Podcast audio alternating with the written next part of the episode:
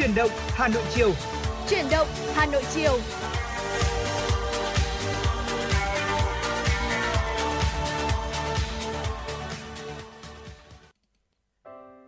Mến chào quý vị thính giả, như vậy là nhạc hiệu của Chuyển động Hà Nội đã vang lên rồi. Chúng ta lại cùng nhau đồng hành với nhau trong khung giờ của Chuyển động Hà Nội chiều ngày hôm nay. Cảm ơn quý vị thính giả đã lựa chọn để đồng hành cùng với FM 96 Chuyển động Hà Nội chiều hôm nay. Và đồng hành cùng với quý vị trong buổi chiều để có thể uh, cập nhật và gửi tới những tin tức một cách nhanh chóng và chính xác nhất đó chính là võ nam và bảo trâm. Và hy vọng rằng là những tin tức mà chúng tôi cập nhật và gửi tới quý vị cũng sẽ được uh, quý vị tương tác và đón nhận nhiệt tình với chúng tôi qua hai kênh tương tác của chương trình đó là qua số hotline 02437736688 hoặc là qua trang fanpage FM96 Thời sự Hà Nội à, bảo cho bạn thời tiết à, mấy ngày hôm nay thì à, khá là thất thường đúng không? Lúc nắng lúc mưa khiến cho à, chúng ta cảm thấy dễ là bị à, mệt dễ bị những cái căn bệnh những cái uh, mệt mỏi khi mà thời tiết nó thất thường như thế này.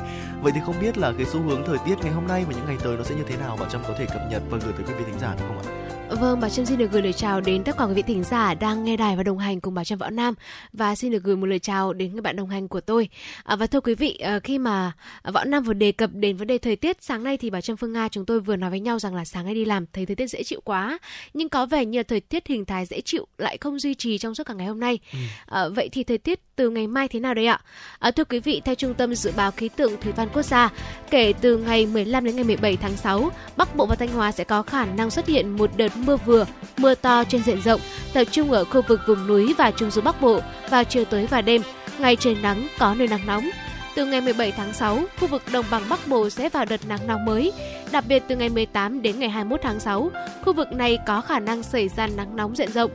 Đối với khu vực Trung Bộ, trong hôm nay, từ Nghệ An đến Quảng Ngãi có nắng nóng với nhiệt độ cao, dao động trong khoảng từ 35 đến 36 độ C, có nơi trên 36 độ, độ ẩm tương đối thấp từ 55 đến 65%. Từ ngày 15 đến ngày 16 tháng 6 tại khu vực từ Nghệ An đến Bình Định sẽ có nắng nóng với nhiệt độ cao nhất từ 35 đến 37 độ, có nơi trên 38 độ. Dự báo nắng nóng ở khu vực này còn tiếp tục kéo dài trong nhiều ngày.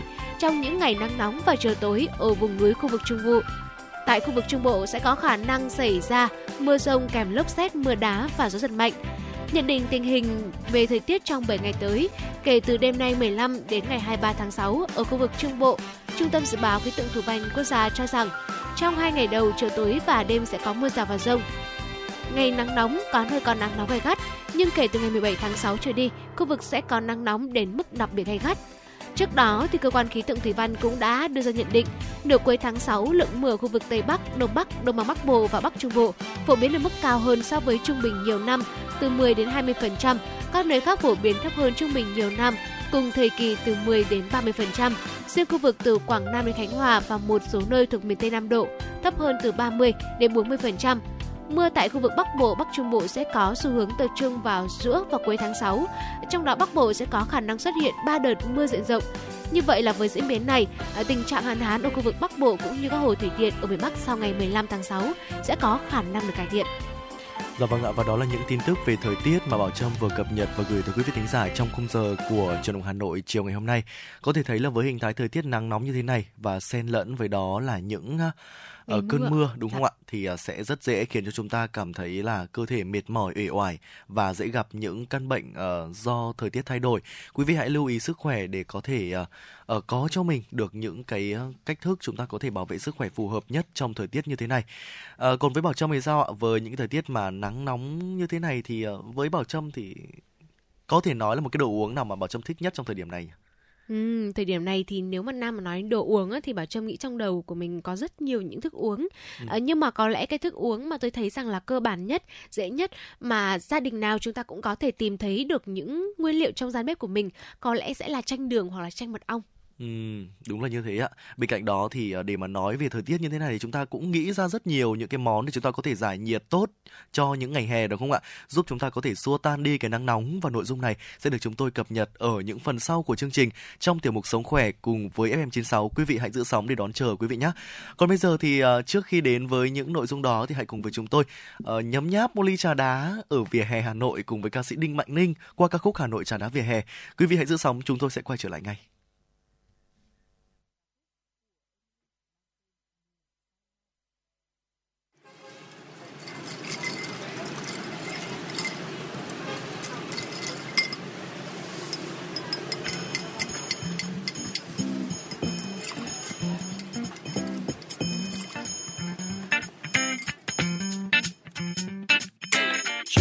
Xin một ly trà đá.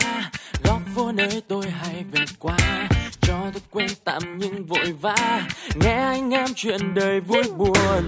Cho tôi ly trà chanh và nhiều đá. Giống như khi túm năm túm ba. Mong hôm nay đường không bụi quá. Có ai cùng tôi trà đá vỉa hè? Mấy chiếc ghế thấp bên ly trà. Ai bảo là không sang nghe anh nghêu ngao khúc ca đời vui là mấy. Và có những lúc đắng cay muốn quê đời bao nỗi tính toán. Rồi tôi sẽ đến ngày gặp nhau Hà Nội trà đá vỉa hè. Nhấp trên mỗi ly trà tôi thấy tôi không nhỏ nhẹ và bon chen. Sát nhau là sao bình yên những phút nghĩ về mình yeah, điều ta dường như đã quên. Nỗi chuyện xưa, chuyện hôm nay, vẫn những khi ta cùng nhau ngồi uống trà đá vỉa hè. Cho tôi thêm một ly trà đá. Ý thương dâng cho cô bạn tôi. Đang say mê ngồi buồn và chém gió. Đến với nhau bằng những nụ cười. Anh thanh niên ngồi không yên từng đây. Chắc tối nay có hẹn người yêu. Thôi ra đây một ly trà đá. Cứ uống đi hà nội không vội được đâu.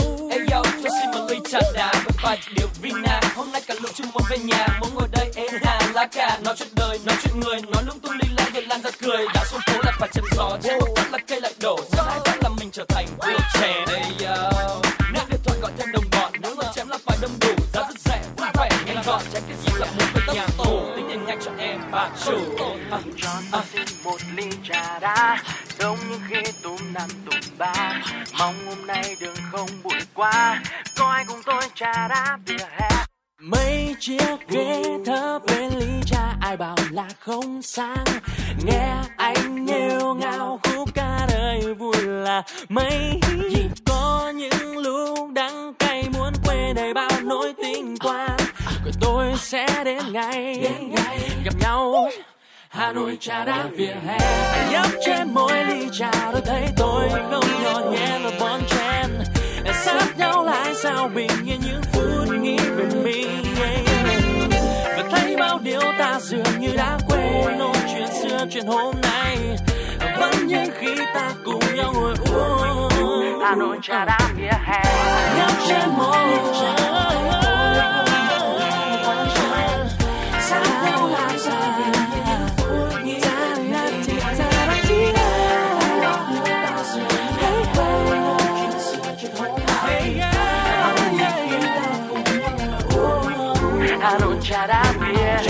thêm một ly trà đá. Ý thương dương cho cô bạn tôi. Đang say mê ngồi buồn và chém gió. Đến với nhau bằng những nụ cười. Anh thanh niên ngồi không yên từ nay. Chắc tối nay có hẹn người yêu. Thôi ra đây một ly trà đá. Cứ uống đi, Hà Nội trà đá vỉa hè.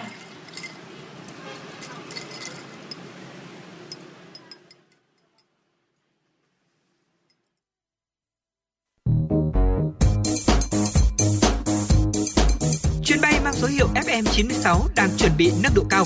Quý khách hãy thắt dây an toàn, sẵn sàng trải nghiệm những cung bậc cảm xúc cùng FN96.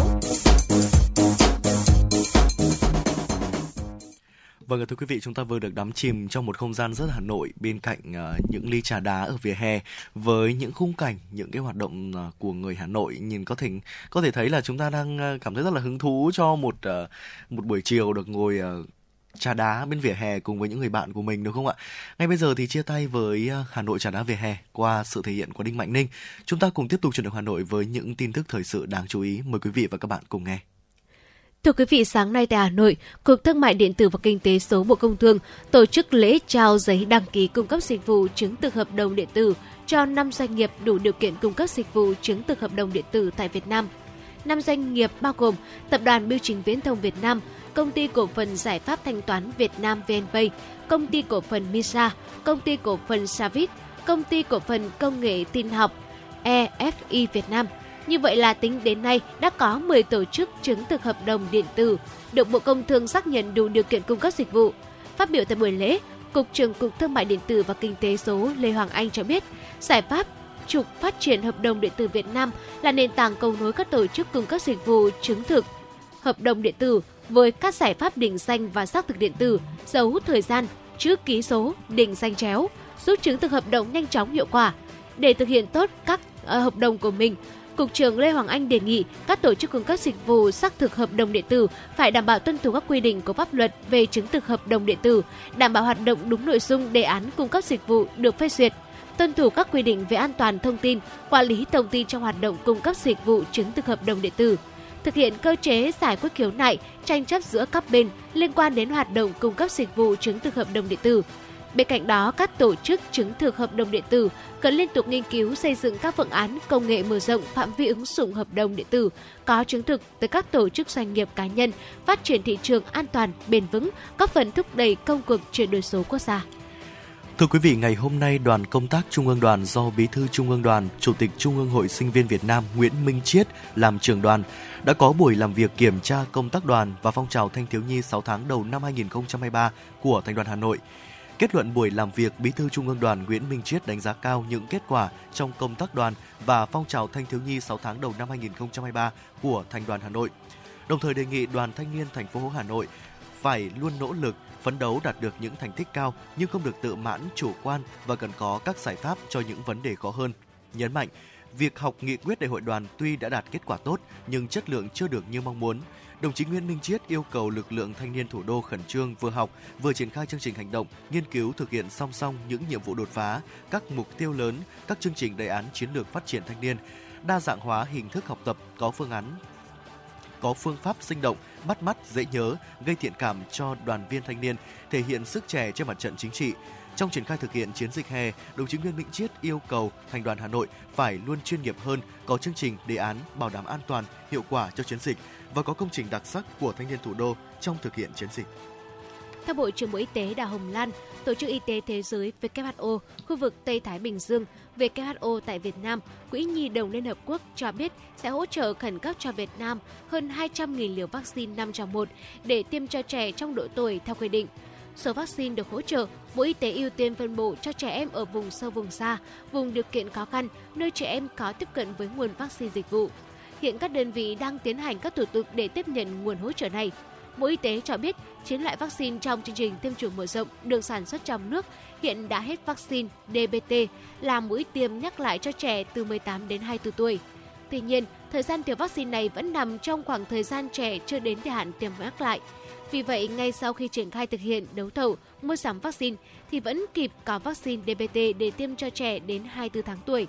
Các nhà sản xuất vaccine DBT cũng khẳng định luôn sẵn sàng cung ứng ngay vaccine này cho chương trình tiêm chủng mở rộng khi có quyết định về thực hiện đấu thầu, mua sắm 8 loại vaccine khác trong chương trình tiêm chủng mở rộng, cơ bản không thiếu từ tháng 7 đến tháng 12 tới. Hiện nay, các trạm y tế xã vẫn tiêm bình thường cho trẻ. Sở Giao thông Vận tải Hà Nội được giao lập đề án phân vùng hạn chế hoạt động của xe máy, tiến tới dừng hoạt động xe máy trên địa bàn các quận vào năm 2030. Đây là định hướng nằm trong đề án phát triển kinh tế đô thị thành phố Hà Nội vừa được Ủy ban nhân dân thành phố Hà Nội phê duyệt. Hiện nay tổng số phương tiện giao thông trên địa bàn thành phố Hà Nội là khoảng 8 triệu, trong đó có hơn 6 triệu xe máy. Dự kiến sau năm 2030, thành phố sẽ dừng hoạt động xe máy trên địa bàn 12 quận thuộc thành phố, 5 huyện lên quận giai đoạn 2021-2025 là Hoài Đức, Gia Lâm, Đông Anh, Thanh Trì và Đan Phượng dự kiến sẽ được cập nhật bổ sung vào đề án. Điều này đồng nghĩa với việc các đơn vị hành chính này cũng dừng hoạt động xe máy theo lộ trình. Bên cạnh đó sẽ đồng thời thực hiện đề án thu phí phương tiện cơ giới vào một số khu vực trên địa bàn thành phố có nguy cơ ùn tắc giao thông và ô nhiễm môi trường để hạn chế số lượng xe cơ giới đi vào trong thời gian từ năm 2023 đến năm 2025. Và vừa rồi là những tin tức thời sự đáng chú ý mà chúng tôi cập nhật và gửi tới quý vị trong chuyển động Hà Nội buổi chiều ngày hôm nay. Và ngay bây giờ thì à, tạm chia tay với dòng chảy tin tức, chúng ta cùng đến với những nội dung tiếp theo của chương trình. Ờ, và trong nội dung tiếp theo của chương trình, chúng ta sẽ cùng nhau thảo luận cùng với Võ Nam và Bảo Trâm về uh, cà phê chiều. Uh, cuộc sống sẽ thăng hạng nhờ những cái sở thích nhỏ mà có võ. Uh, có thể nói rằng mỗi chúng ta trong cuộc đời thì sẽ có luôn có cho mình những cái thử thích những cái sở thích để có thể uh, làm vui làm phong phú hơn cho cuộc sống của mình à, cuộc sống con người không chỉ để tồn tại mà chúng ta còn phải có những nỗ lực để có một cuộc sống tốt đẹp hơn à, không biết là bảo trâm đối với cá nhân của bảo trâm thì uh, sở thích của bảo trâm chắc chắn là sẽ có rất nhiều đúng không nhưng mà cái sở thích mà bảo trâm ưu tiên nhất là gì nhỉ Ừ, ờ, sở thích mà hai sở thích Bảo Trâm ưu tiên nhất. À, đầu tiên có lẽ là mình sẽ đọc những cuốn sách mà mình cảm thấy mình thích. À, thứ hai là mình sẽ chọn nghe những bài nhạc mà mình yêu. À, và tôi thấy rằng hai cái sở thích này nó không chỉ giúp tôi giải trí sau những cái giây phút mình làm việc mệt mỏi đâu, mà nó còn giúp mình một phần nào đó. Uh, mình cảm giác như là mình được uh, chữa lành một phần nào đó tâm hồn qua những giai điệu âm nhạc uh, qua những lời văn trong những cuốn sách mình đọc. Uh, thế thì còn nam với nam thì uh, nam ưu tiên những sở thích nào trong cuộc sống của mình? Chắc chắn rồi bản thân võ nam thì sẽ luôn ưu tiên những cái sở thích mà nó làm tốt hơn làm phong phú hơn cho cuộc sống của mình Ờ, với bản thân của mình thì ờ, đọc sách là một trong những cái ưu tiên hàng đầu trong ờ, cuộc sống hàng ngày. Uh, mỗi ngày sẽ dành ra khoảng tầm 30 phút để đọc sách. Cùng với đó là chúng ta sẽ uh, tôi Võ Nam sẽ cập nhật những cái tin tức, những cái thông tin ở trên mạng xã hội một cách uh, uh, gọi là vào những cái thời gian mà mình có thể cập nhật được và đặc biệt là sẽ dành thời gian đặc biệt là sẽ dành thời gian để nghe truyền động Hà Nội mỗi ngày để có thể uh, thư giãn mình với những giai điệu âm nhạc và cũng có thể là uh, cập nhật cho mình những thông tin thực sự là bổ ích. Uh, có thể nói thì trong cuộc sống của chúng ta, chúng ta có thể uh, học được rất nhiều thứ từ cuộc sống hàng ngày. Bất kỳ ai cũng sẽ có những cái hoài bão, những cái lý tưởng để có thể có một cuộc sống ý nghĩa hơn. Mỗi người sẽ nhất định sẽ có một uh, lý tưởng và mục tiêu theo đuổi của riêng mình. Như vậy thì mới có thể đi vững vàng hơn trên đường đời. Ờ, người ta nói rằng là ở đâu có lý tưởng ở đó có phương hướng. Nhưng con đường thực hiện lý tưởng không phải lúc nào cũng thuận buồm xuôi gió. Vì vậy chúng ta phải học cách xây dựng những cái thói quen tốt trau dồi những cái kỹ năng để bản thân có thể trở nên tốt hơn. Và chúng tôi cũng đã tổng hợp được bốn cái sở thích mà người ta vẫn hay nói với nhau. Đó là nhỏ mà có võ. À, và trong thời lượng của truyền động Hà Nội chiều ngày hôm nay thì cùng với chúng tôi hãy khám phá những cái sở thích nhỏ mà có võ này à, để xem là nó sẽ giúp ích gì cho cuộc sống của chúng ta nhé. Và trước khi ờ, cùng khám phá những sở thích này, hãy cùng chúng tôi ờ, dành một vài giây phút cho không gian âm nhạc và cùng thư giãn với một ca khúc mà ngay sau đây Võ Nam sẽ giới thiệu đến quý vị. Vâng ạ, chắc chắn rồi. Mời quý vị sẽ cùng với chúng tôi đón nghe một giọng ca của Eric và Phương Mỹ Chi uh, qua ca khúc nhạc qua ca khúc Nam Quốc Sơn Hà và những nội dung tiếp theo sẽ được chúng tôi cập nhật ở phần sau. Quý vị hãy giữ sóng, chúng tôi sẽ quay trở lại ngay.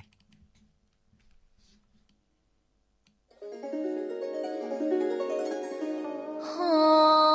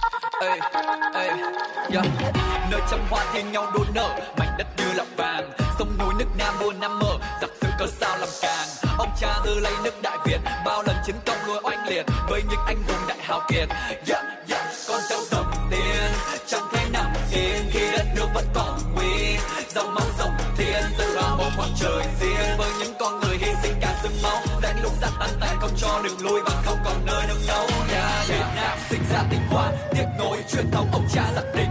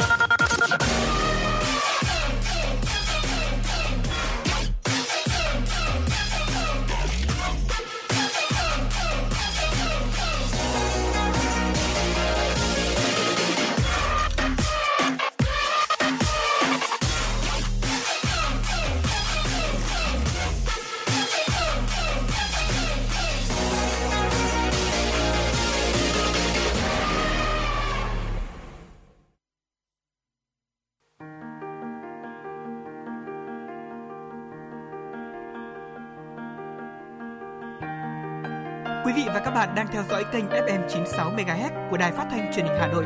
Hãy giữ sóng và tương tác với chúng tôi theo số điện thoại 024 3773 6688. FM 96 đồng hành trên mọi nẻo đường. Vâng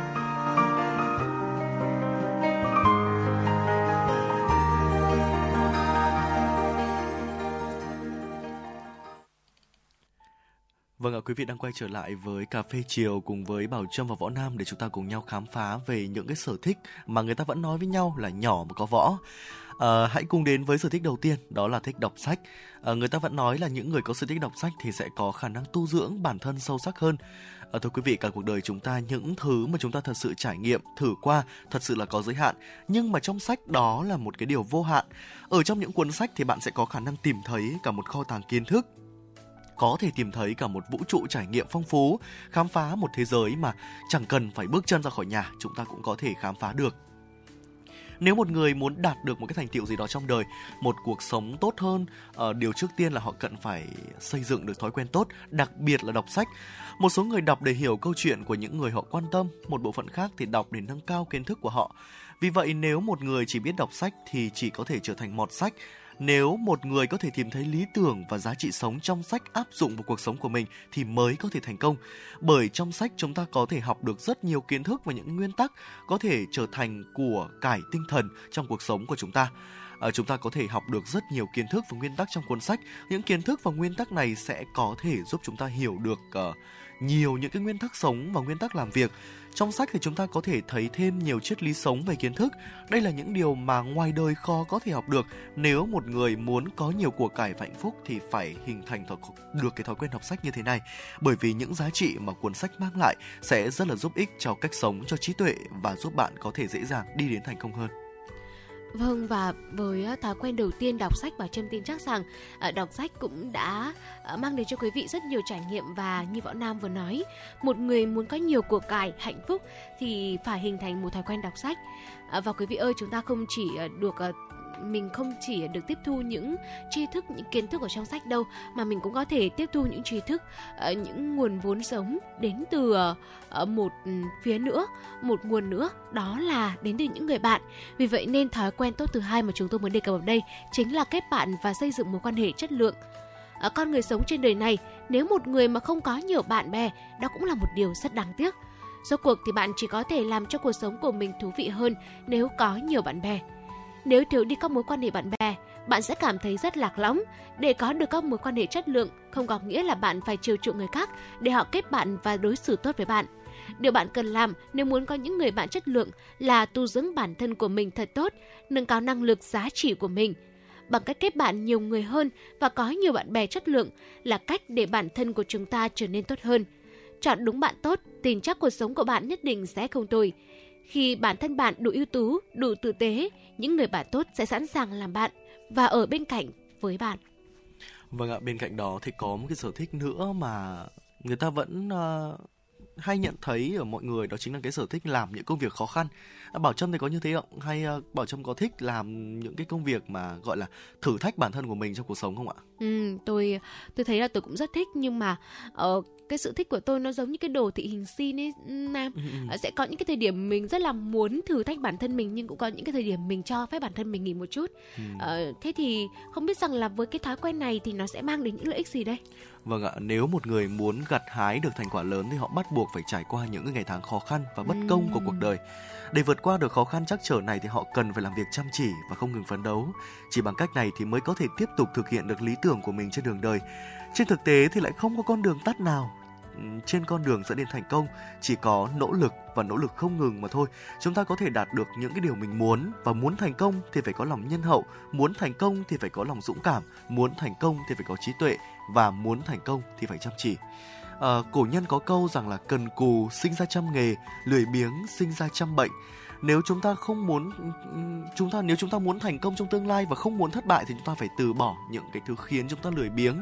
Chỉ có không ngừng ra sức lao động và phấn đấu trong đấu, trong cuộc sống thì chúng ta mới có thể thực hiện được lý tưởng và khát vọng của mình và cùng đến với thói quen cuối cùng quý vị nhé, đó là hãy có sở thích tận hưởng cuộc sống.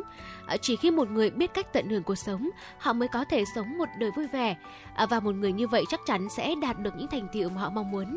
À, khi một người có thể biết cách tận hưởng cuộc sống, họ sẽ cảm thấy rất hạnh phúc và tràn trề năng lượng. Chỉ có như vậy, họ mới có được những bước tiến cao, những bước tiến xa hơn. Và thưa quý vị, một người thực sự biết cách tận hưởng cuộc sống họ sẽ dồn sức lực vào những việc họ thích làm. À, khi họ có thể làm tốt những gì họ thích, họ sẽ cảm thấy rất hạnh phúc.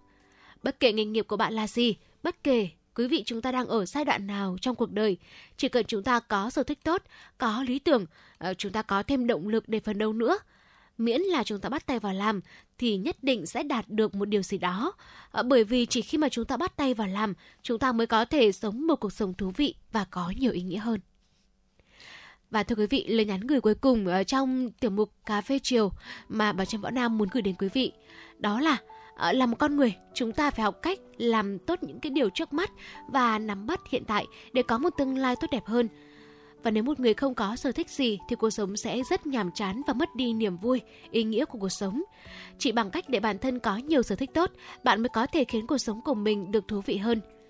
Còn người sống không phải chỉ để tồn tại, chúng ta còn phải nỗ lực để sống tốt hơn. Vì vậy, nếu như quý vị chúng ta có bốn sở thích trên đây, cộng thêm với yếu tố làm việc chăm chỉ, kiên định, Bảo Trâm chúng, chúng tôi tin chắc chắn rằng quý vị sẽ đạt được những thành tựu như mong muốn. Vâng ạ, có thể thấy là những cái sở thích vừa rồi thì chỉ là một trong số rất nhiều những cái sở thích mà sẽ giúp chúng ta có thể tốt hơn hàng ngày trong cuộc sống đúng không ạ? Chính xác ạ. Ờ, và Võ Nam nghĩ rằng là trong cuộc sống thì chúng ta uh, phải nỗ lực và có thể là nếu có thể thì hãy cố gắng hoàn thiện bản thân mình với những sở thích tốt hơn để có thể giúp chúng ta có thể trưởng thành giúp chúng ta có thể uh, tích lũy thêm rất nhiều những cái kinh nghiệm và có thể uh, phát triển hơn trong tương lai để đến một thời điểm nào đó mình nhìn lại thì à thời điểm đó cái sở thích này mình lựa chọn nó đã không sai lầm đúng không ạ ừ. ngay bây giờ thì uh, chia tay với tiểu mục cà phê chiều trước khi đến với những nội dung tiếp theo của truyền động Hà Nội chiều nay hãy cùng với chúng tôi thư giãn với à, những giai điệu âm nhạc tiếp theo của chương trình và những giai điệu của ca khúc yêu người có ước mơ của Bùi Trường Linh đã vang lên rồi. Mời quý vị hãy cùng thư giãn cùng với chúng tôi. Làm sao thay đường để tìm thấy nhau Tự biết sẽ mau xa rời Chỉ mình em với bao nhiêu nghĩ suy Từ những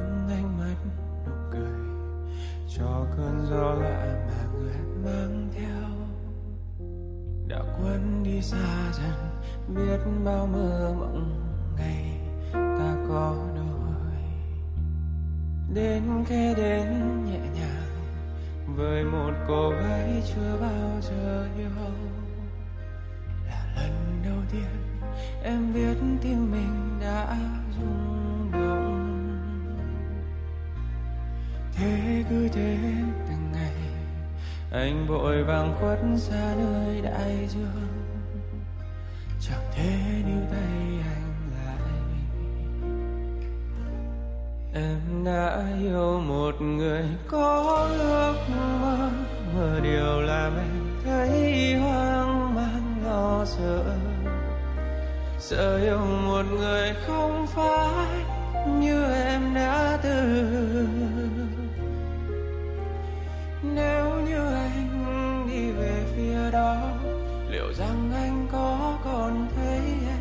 Lệ trong đôi mắt sao mà lỡ đi ánh nắng mặt trời. Vẫn yêu dù cho có cô đơn, dù cho anh không của riêng em sau này. Mộng mơ mà anh ôm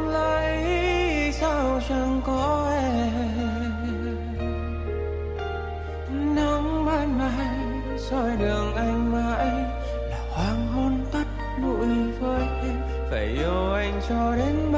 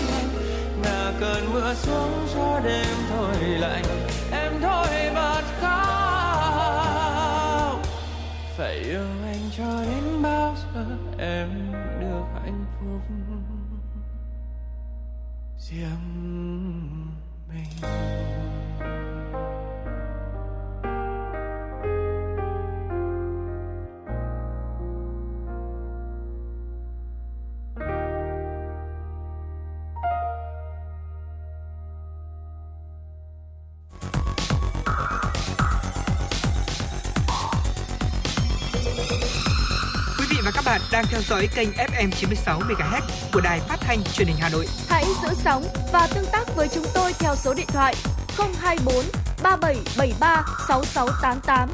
FM 96 đồng hành trên mọi nẻo đường. Quý vị thính giả đang quay trở lại với truyền động Hà Nội chiều cùng với Bảo Trâm và Võ Nam. Hãy ghi nhớ số hotline của chương trình là 024 3773 6688 để có thể yêu cầu những ca khúc âm nhạc, những lời nhắn gửi yêu thương dành tặng cho bạn bè và người thân của mình, cũng như là chia sẻ những cái ý kiến, những cái tâm tư, những cái nguyện vọng của mình với chương trình. Ngay bây giờ thì quay trở lại với dòng chảy tin tức được thực hiện bởi phóng viên Thu Vân. Mời quý vị và các bạn cùng nghe. Thưa quý vị, trong khuôn khổ chuỗi hoạt động đánh dấu chặng đường 50 năm hợp tác kinh tế văn hóa thương mại giữa hai nước, 50 năm quan hệ ngoại giao Việt Nam Malaysia năm 1973 năm 2023, và sáng 14 tháng 6, Hội nghị Hội hữu nghị Việt Nam Malaysia cùng Viện Nghiên cứu Phát triển Doanh nhân Việt Nam ASEAN tổ chức chương trình gặp mặt doanh nhân cùng đại sứ Malaysia cũng như giới thiệu hành trình văn hóa thương mại Việt Nam Malaysia do trung tâm SISA thực hiện dự kiến được tổ chức vào tháng 9 năm 2023 tại Kuala Lumpur. Tại cuộc gặp lần này, Đại sứ Malaysia tại Việt Nam và Chủ tịch Hội hữu nghị Việt Nam Malaysia đã trao đổi cùng doanh nghiệp Việt Nam về quan hệ kinh tế, thương mại và đầu tư, sự kết hợp chặt chẽ giữa hai nước Malaysia Việt Nam. Trong khuôn khổ buổi gặp gỡ, Chủ tịch Hội hữu nghị Việt Nam Malaysia đã chia sẻ sự cảm kích cũng như thể hiện được tinh thần xây dựng mối quan hệ này thông qua các hoạt động mà hội phối hợp cùng Viện Nghiên cứu Phát triển Doanh nghiệp Việt Nam ASEAN, Trung tâm Phát triển Kinh tế Văn hóa Nghệ thuật Quốc tế triển khai trong thời gian tới. Gặp mặt doanh nhân cùng đại sứ Malaysia là chương trình mở màn cho chuỗi hoạt động văn hóa thương mại kỷ niệm 50 năm thiết lập quan hệ ngoại giao Việt Nam Malaysia với việc triển khai các nội dung như xúc tiến thương mại, biểu diễn nghệ thuật, giới thiệu di sản văn hóa Việt Nam thông qua sản phẩm nông sản Việt Nam, DCA được hiện sẽ là những hoạt động thiết thực nhằm góp thêm giá trị trong việc kết nối giao thương, phát triển kinh tế, du lịch, dịch vụ văn hóa đối ngoại giữa hai nước Việt Nam, Malaysia trong nhiều năm tới. Thưa quý vị, thanh long, ớt chuông và đậu bắp là ba loại quả của Việt Nam tiếp tục phải chịu biện pháp kiểm soát chính thức của EU khi xuất khẩu sang thị trường này. Cụ thể, ớt chuông và đậu bắp sẽ phải chịu tần suất kiểm tra dư lượng thuốc bảo vệ thực vật ở mức 50%, còn quả thanh long là 20% tại các cửa khẩu. Theo thông lệ, cứ 6 tháng một lần EU sẽ công bố các sửa đổi trong quy định về tăng cường kiểm soát hoặc áp dụng các biện pháp khẩn cấp đối với một số hàng hóa nhất định vào EU. Trong lần thông báo vào tháng 1 năm nay, rau mùi húng quế, bạc hà, mùi tây xuất khẩu sang EU đã được đưa ra khỏi danh sách kiểm soát. Cũng tại quy định này thì ớt chuông từ Việt Nam vẫn nằm trong phụ lục 1 với tần suất kiểm tra 50% tại cửa khẩu. Đậu bắp và thanh long vẫn nằm trong phụ lục 2 với tần suất kiểm tra tương ứng là 50% và 20%. Có nghĩa là các mặt hàng nông nghiệp không có thay đổi so với quy định của 6 tháng trước. Quy định có hiệu lực 20 ngày sau ngày đăng công báo. Cục Quản lý thị Cục Quản lý Chất lượng Bộ Giáo dục và Đào tạo vừa đề nghị các sở giáo dục và đào tạo các địa phương giữ nguyên quy định miễn thi tốt nghiệp ngoại ngữ đối với những chứng chỉ ngoại ngữ còn hạn đến ngày 27 tháng 6. Điều này có nghĩa là tất cả học sinh lớp 12 có chứng chỉ IELTS cấp trong khoảng từ mùng 10 tháng 9 đến 11 tháng 11 năm 2022 cũng nằm trong diện được miễn thi ngoại ngữ lần này.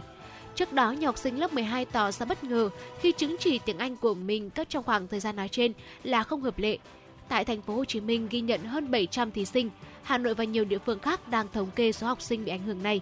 Vì thế, thông tin vẫn được miễn thi khiến các thí sinh an tâm hơn.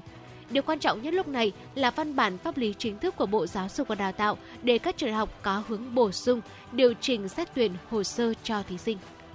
Một thông tin thời tiết đáng chú ý xin được cập nhật và gửi tới quý vị và các bạn. Theo Trung tâm Dự báo Khí tượng Thủy văn Quốc gia trong 3 ngày tới, Bắc Bộ và Thanh Hóa có khả năng xuất hiện một đợt mưa vừa mưa to trên diện rộng, tập trung ở khu vực vùng núi và trung du Bắc Bộ vào chiều tối và đêm. Ngày trời nắng, có nơi nắng nóng. Đến nửa cuối tháng 6 năm 2023, lượng mưa khu vực Tây Bắc, Đông Bắc, Đồng bằng Bắc Bộ và Bắc Trung Bộ phổ biến ở mức cao hơn so với trung bình nhiều năm, từ 10 đến 20%. Các nơi khác phổ biến thấp hơn trung bình nhiều năm cùng kỳ từ 10 đến 30% và với diễn biến này, tình trạng hạn hán ở khu vực Bắc Bộ cũng như các hồ thủy điện ở miền Bắc sẽ có khả năng được cải thiện. Quý vị thân mến, và vừa rồi là những tin tức được cập nhật bởi biên tập viên Thu Vân. À, và trước khi đến với những thông tin, những tin tức quốc tế nổi bật, hãy cùng chúng tôi à, đến với một tiểu mục quen thuộc của chương trình Sống khỏe của em 96. À, và ngày hôm nay chúng tôi chắc chắn rằng là với nội dung này cũng là nội dung mà nhiều quý vị thính giả chúng ta cực kỳ quan tâm. Đó là ba món giải nhiệt không tốt cho hệ tiêu hóa. Ờ, đã giải nhiệt rồi, ờ, nhưng mà chúng ta vẫn phải đảm bảo một yếu tố nữa, đó là phải tốt cho hệ tiêu hóa của chúng ta. Theo bác sĩ Đào Trần Tiến, phó khoa tiêu hóa Bệnh viện Đa khoa Tâm Anh Hà Nội, ờ, bác sĩ cho biết rằng khi mà thời tiết nắng nóng, nhiều người đã lựa chọn giải nhiệt bằng cách là ăn uống đồ lạnh này. Các thói quen này có thể cản trở hoạt động của hệ tiêu hóa và gây hại cho sức khỏe của chúng ta. Đầu tiên đó là uống nước lạnh. Uống quá nhiều nước lạnh, nước đá có thể làm co thắt dạ dày, nhất là uống sau bữa ăn có thể khiến cho thức ăn khó tiêu hóa hơn. Thức uống lạnh có thể làm co thắt ruột và đông cứng thức ăn, dẫn đến táo bón mức nhiệt của cơ thể chúng ta ở khoảng 37 độ C. À, khi mà chúng ta uống nước lạnh, uống nước đá sẽ khiến cơ thể phải hoạt động nhiều hơn để có thể duy trì được nhiệt độ bình thường. Ngoài các vấn đề về tiêu hóa, uống quá nhiều những loại nước đá nước lạnh có thể ảnh hưởng đến các bệnh lý về mũi xoang hoặc là đau họng. Ở đây có thể là hậu quả của sự tích tụ chất nhầy trong niêm mạc đường hô hấp, gây tắc nghẽn, dễ làm tăng nguy cơ nhiễm trùng. Theo bác sĩ, mọi người chỉ nên uống nước ở nhiệt độ bình thường hàng ngày, ngay cả khi trời nóng, để tránh gặp phải những vấn đề về sức khỏe. Dạ vâng ạ và một cái ờ, đồ uống giải nhiệt tiếp theo, một cái đồ giải nhiệt tiếp theo mà cũng không tốt cho tiêu hóa mà quý vị cần lưu ý đó chính là kem. À, có thể nói là kem là một cái món ăn phổ biến được nhiều người yêu thích, nhất là trẻ em. Tuy nhiên thì ăn quá nhiều kem khi nắng nóng cũng có thể ảnh hưởng đến sức khỏe. Đa phần thì kem sẽ chứa hàm lượng dinh dưỡng cao, nhiều đường và chất béo, nhất là cholesterol. Mặc dù là ăn kem tạo cho chúng ta một cảm giác uh, giảm nhiệt độ tức thời, Thế nhưng mà thực tế thì món này lại có thể gây nóng hơn uh, do thường chứa rất là nhiều đường. Ăn nhiều kem có thể làm tăng cholesterol trong máu, gây rối loạn mỡ máu, tăng nguy cơ mắc bệnh tim, tiểu đường, béo phì và thậm chí là đột quỵ. Ăn kem lạnh còn có thể gây ra co thắt ruột, khó tiêu, táo bón. Mặt khác là nếu uh, món ăn này mà không được chế biến bảo quản đảm đảm bảo vệ sinh an toàn thực phẩm hay là những cái món kem ở về vỉa hè hay là lề đường chẳng hạn thì có thể khiến người ta dễ bị rối loạn tiêu hóa, nhiễm trùng do những cái vi khuẩn như là tả, lị và thương hàn. Quý vị nên lưu ý.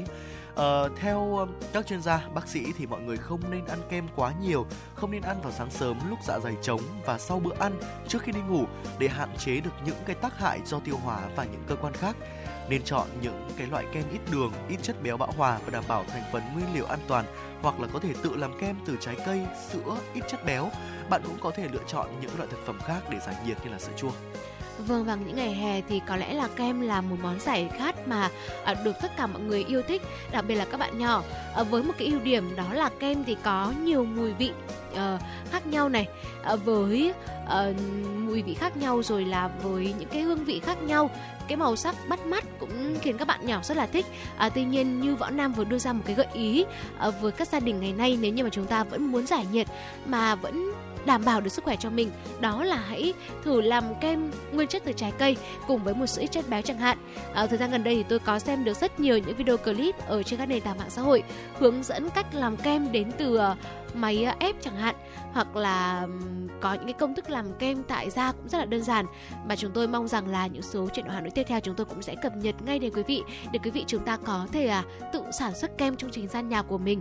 À, để à, các bạn nhỏ chúng ta vẫn có thể giải nhiệt những ngày hè này mà cũng vừa đảm bảo an toàn thực phẩm cho cả gia đình mình. Và cùng đến với một thức uh, một thức uống giải khát vào những ngày hè này uh, được rất nhiều uh, những cánh mày dâu yêu thích đó là uống bia. Uống bia vào những ngày nắng thì quả thực là cực kỳ giúp cơ thể sảng khoái và giải khát. À, bia có chứa nhiều axit amino, vitamin B1, B2, B6 nhưng mà lại không cung cấp nước cần thiết khi mà khát mà chứa chất lợi tiểu gây mất nước nhiều hơn. À, bia còn cung cấp năng lượng rỗng không có lợi cho sức khỏe của chúng ta. À, thói quen uống bia giải nhiệt vào ngày hè có thể khiến bạn bị trướng bụng và đầy hơi. Khi thân nhiệt cao, uống bia lạnh với đá lạnh có thể khiến cơ thể bị sốc nhiệt, bị ờ, kích thích nội tiết tố, tuyến thượng thận, gây khô miệng, loãng máu, tăng nhịp tim. Lạm dụng thức uống có cồn này còn làm tăng nguy cơ mắc bệnh dạ dày với những triệu chứng ợ nóng hay là triệu chứng viêm lết dạ dày. À, thưa quý vị, lượng cồn trong máu tăng lên làm cho gan của chúng ta sẽ không kịp thải độc và dẫn đến mắc các ca bệnh về gan như là sơ gan này, gan nhiễm mỡ, viêm gan do rượu nếu như mà chúng ta sử dụng bia là một thức uống giải nhiệt cho những ngày hè. À, những ngày hè nắng nóng, à, người uống bia nhiều dễ bị mệt mỏi, uể oải. Bạn có thể giúp cơ thể thích nghi với thời tiết bằng cách là tăng cường sức khỏe hệ tiêu hóa, như là chia nhỏ bữa ăn này, ăn thật nhiều là rau xanh, trái cây, uống đủ nước, tập thể dục thật điều độ. Những người gặp ừ, bị uh, chóng mặt, mệt mỏi đầy hơi, chứng bụng cũng hãy điều chỉnh thói quen ăn uống sinh hoạt uh, không cải thiện thì chúng ta nên đến cơ sở y tế để được thăm khám. Dạ vâng ạ và đó là những cái loại thực phẩm mà một số những loại thực phẩm chúng tôi uh, liệt kê ra uh, để quý vị uh, có thể lưu ý về cách thức chúng ta sử dụng uh, trong cuộc sống hàng ngày. Mặc dù là ừ có thể nói là giúp à, uống vào ăn vào giải nhiệt tức thời đấy thế nhưng mà nó cũng không tốt cho hệ tiêu hóa nên quý vị cũng lưu ý về những cái vấn đề này vậy thì những loại thực phẩm nào sẽ tốt cho hệ tiêu hóa của ngày hè chúng ta đây à, đầu tiên quý vị à, hãy thử đu đủ ạ những cái chất dinh dưỡng trong đu đủ cực kỳ đa dạng từ vitamin A, vitamin C cho tới những các hương vị như các vị các vi lượng như là magie, kali. À, các chất này sẽ bảo vệ và xây dựng đường ruột của chúng ta. Đu đủ cũng có tác dụng uh, trong việc giảm táo bón, đầy hơi và chứa nhiều chất xơ và nước. Chuối cũng là một loại thực phẩm quý vị có thể sử dụng vì chứa nhiều kali, vitamin C, B. Bên cạnh việc giàu kali thì chuối còn là một nguyên liệu uh, rất là dễ có thể tìm kiếm được giàu chất xơ, bổ sung khoảng tầm 12% lượng khuyến cáo hàng ngày của mỗi người. Ở chúng cũng là một nguồn tốt của vitamin C, cung cấp 17% nhu cầu hàng ngày. Ngoài ra thì còn chứa nhiều chất xơ, ăn chuối sẽ giúp giúp làm giảm tình trạng đau dạ dày và táo bón nữa. Trái bơ cũng là một trong những cái loại uh, trái cây rất là tốt vì chứa nhiều vitamin A, C và chất xơ. Uh, bên cạnh đó thì uh, tăng cường bổ sung rau xanh thưa quý vị. Hãy uh, bổ sung rau rau xanh trong cuộc sống à, trong những bữa ăn trong những khẩu phần ăn hàng ngày của chúng ta vì à, rau có chứa chất xơ sẽ thúc đẩy hệ thống tiêu hóa khỏe mạnh, làm sạch các loại thực phẩm không được tiêu hóa tốt. Chúng là thực phẩm tuyệt vời cho tiêu hóa giúp tuôn uh, ra những cái loại thực phẩm uh, không tiêu hóa được trong hệ thống và sự đa dạng phong phú của các chất dinh dưỡng trong đó là rất quan trọng cho cơ thể. Lá rau xanh là một lựa chọn uh, tuyệt vời cho chúng ta. Bên cạnh đó thì ờ, có sữa chua này, ờ, táo cũng là một loại thực phẩm mà quý vị nên lưu ý. Và đó là những chia sẻ của chúng tôi về những cái loại thực phẩm mà quý vị nên sử dụng để có thể giúp giải nhiệt trong mùa hè này mà không lo lắng những cái vấn đề về tiêu hóa và những cái vấn đề khác sẽ ảnh hưởng đến sức khỏe của chúng ta. Và chia tay với những nội dung trong tiểu mục sống khỏe cùng với FM96 trước khi cập nhật những tin tức quốc tế cùng với chúng tôi. Hãy thư giãn với một giai điệu âm nhạc. Mời quý vị và các bạn cùng đón nghe ca khúc Cung đàn Thúy Kiều, một sáng tác của nhạc sĩ Ngọc Thịnh qua giọng ca của Thánh Thúy. Quý vị hãy giữ sóng, chúng tôi sẽ quay trở lại ngay. Trong những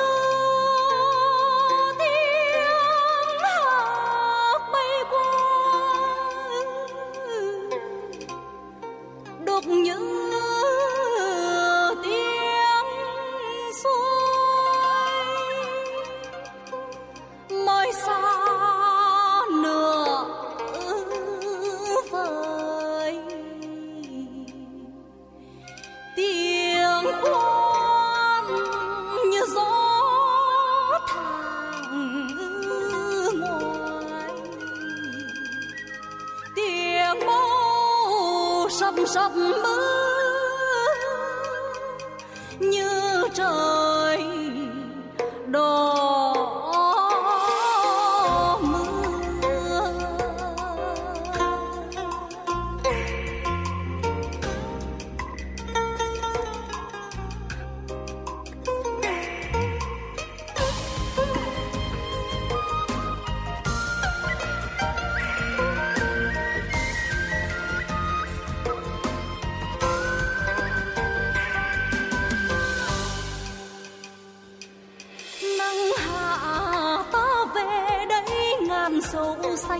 vòng lại. Cũng thương ơi, cũng nhớ, cũng đây ơi, cũng chờ. Tiếng đồng tinh tinh tán đàn ngân lên ngàn đời. Ai đi nghe cũng nhớ, ai đây nghe cũng sầu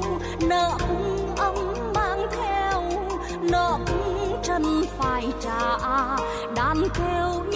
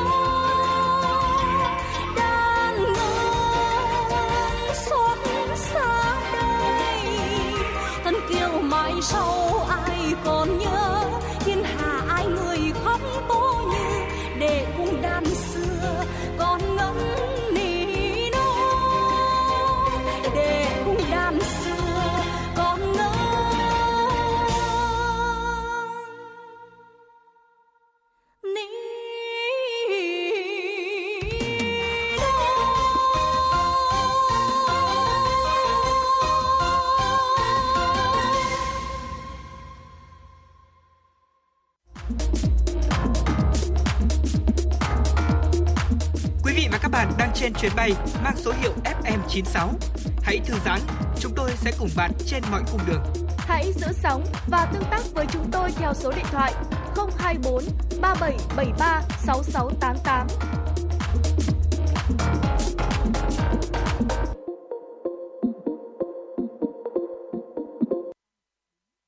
Quý vị thân mến, cùng quay trở lại với phần điểm tin. Mời quý vị cùng chúng tôi cập nhật những tin tức quốc tế nổi bật. Thưa quý vị, các bác sĩ quân đội tại Sri Lanka đã loại bỏ được viên sỏi thận lớn nhất thế giới từ một quân nhân về hưu 62 tuổi. Viên sỏi thận này nặng 801 gram, nặng hơn gấp 5 lần sỏi thận trung bình ở nam giới. Viên sỏi thận có độ dài 13,37 cm. Thưa quý vị, viên sỏi thận có độ dài 13,37 cm, trong khi sỏi thận trung bình chỉ dài khoảng từ 10 đến 12 cm. Cuộc phẫu thuật được thực hiện tại bệnh viện quân đội ở thủ đô Sri Lanka vào hôm 1 tháng 6. Bệnh nhân đã bắt đầu trải qua những cơn đau từ năm 2020, đã dùng thuốc uống nhưng không giải quyết được. Kỷ lục trước là một viên sỏi thận nặng 620 gram lấy từ một bệnh nhân ở Pakistan vào năm 2008. Sỏi thận thường hình thành do các chất khoáng và muối kết tinh trong thận khi bộ phận này lọc máu.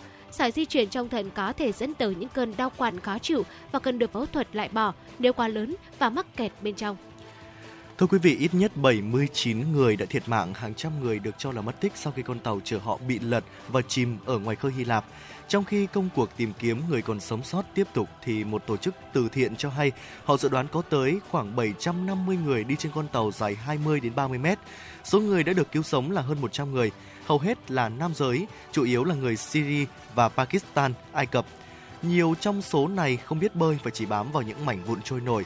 Lực lượng phòng vệ bờ biển Hy Lạp cho hay không người nào trên tàu có áo phao. Con tàu cá chở người di cư này đã khởi hành từ Libya đến với Italy, song đã bị chìm khi cách bờ biển Hy Lạp khoảng 75 km, nơi tàu gặp nạn gần với khu vực sâu nhất ở Địa Trung Hải và cũng chính vì vậy mà gây khó khăn cho nỗ lực xác định vị trí tàu chìm. Hy Lạp đã ban bố 3 ngày để tang các nạn nhân thiệt mạng trong vụ việc này. Italy, Tây Ban Nha và Hy Lạp là cửa ngõ chính mà những người di cư từ châu Phi, Trung Đông và châu Á muốn đến để vào châu Âu. Thưa quý vị, đại dịch Covid-19 và các biện pháp giãn cách xã hội từng dẫn tới sự bùng nổ nhu cầu đối với dịch vụ giao đồ ăn tại Hàn Quốc. Tuy nhiên, trong những tháng gần đây, người dân ngày càng có xu hướng ít chi tiêu cho dịch vụ này hơn, gây sức ép lớn lên các nền tảng giao hàng và nhà hàng tại Hàn Quốc. Từ chỗ tăng hơn 50% trong năm 2021 và hơn 20% trong quý đầu năm ngoái, mức chi tiêu cho dịch vụ giao đồ ăn tại Hàn Quốc hiện đã giảm 10 tháng liên tiếp do người tiêu dùng thắt chặt hầu bao. Bà Lee Un-hee, giáo sư đại học Inha Hàn Quốc, cho biết giá cả tăng chóng mặt nên người tiêu dùng cần cắt giảm chi tiêu. Họ không còn đủ khả năng đặt giao đồ ăn nhiều như thời đại dịch. Sự thay đổi nhanh chóng này đã gây khó cho các chủ nhà hàng, những người trước đó đã mất rất nhiều công sức điều chỉnh mô hình kinh doanh. Các nhân viên giao hàng cũng đang phải đối mặt với sự cạnh tranh ngày càng gay gắt hơn và mức thu nhập giảm. Các nền tảng dịch vụ giao đồ ăn tại Hàn Quốc đang cố gắng cung cấp các ưu đãi giảm giá để khuyến khích người tiêu dùng chi tiêu nhiều hơn. Tuy nhiên, các biện pháp Tuy nhiên, các biện pháp này hiện vẫn chưa đem lại nhiều hiệu quả. Thưa quý vị, nhiều loại động vật như cá heo, chó hay mèo đã được sử dụng như một phương tiện trị liệu hữu hiệu, đặc biệt là đối với những trẻ em mắc chứng tự kỷ. Các nhà sinh vật học tại trung tâm trị liệu ở Sao Paulo điều trị cho những người khuyết tật tự kỷ hoặc lo lắng bằng bò sát. Theo họ là những loài bò sát có thể giúp bệnh nhân thư giãn và cải thiện khả năng giao tiếp, kỹ năng vận động và còn có cả massage những phần cơ thể bị tổn thương như sao như Paulo Santos, nạn nhân của một vụ tai nạn xe máy đang được sử dụng rắn để có thể xoa bóp cơ và kích hoạt lại phản xạ nuốt. Không chỉ chăn rắn thằn lằn rùa mà một số loại cá sấu Mỹ Latin phổ biến ở Brazil cũng có mặt trong danh sách điều trị viên đặc biệt ở trung tâm này. Bà Andera Sibero, chuyên gia trị liệu Sao Paulo cho biết y học đã chứng minh cơ thể sẽ tiết ra những chất dẫn truyền thần kinh trong vòng 10 phút đầu tiên khi mà tiếp xúc với động vật. Các chất dẫn truyền thần kinh như là serotonin và beta endorphin được giải phóng mang lại cảm giác sảng khoái và hạnh phúc. Điều đó sẽ khiến bệnh nhân cảm thấy dễ chịu và cải thiện tình trạng hiện tại. Những loài vật được sử dụng tại trung tâm trị liệu này đều đã được cơ quan môi trường Brazil kiểm tra và cấp phép. Trong một thập kỷ kể từ khi hoạt động, đã có 160 trường hợp được điều trị tại đây và đã khỏi bệnh và cũng chưa có một tai nạn nào xảy ra. Và những tin tức vừa rồi cũng đã khép tạm khép lại phần uh, tin tức trong khung giờ thứ nhất của chuyển động Hà Nội buổi chiều ngày hôm nay. Và chúng tôi sẽ quay trở lại sau một giai điệu âm nhạc của ca khúc uh, hẹn ước từ hư vô qua giọng ca của nữ ca sĩ Mỹ Tâm. Quý vị hãy giữ sóng và gặp lại Võ Nam Bảo Trâm trong khung giờ thứ hai của chuyển động Hà Nội quý vị nhé.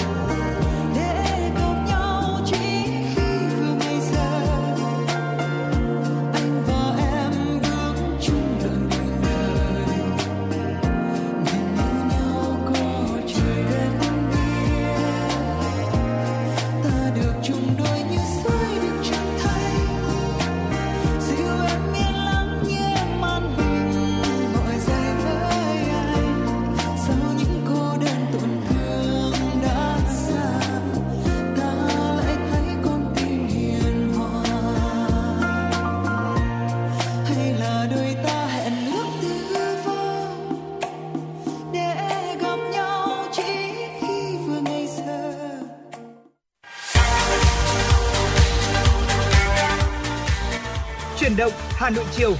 Chuyển động Hà Nội chiều.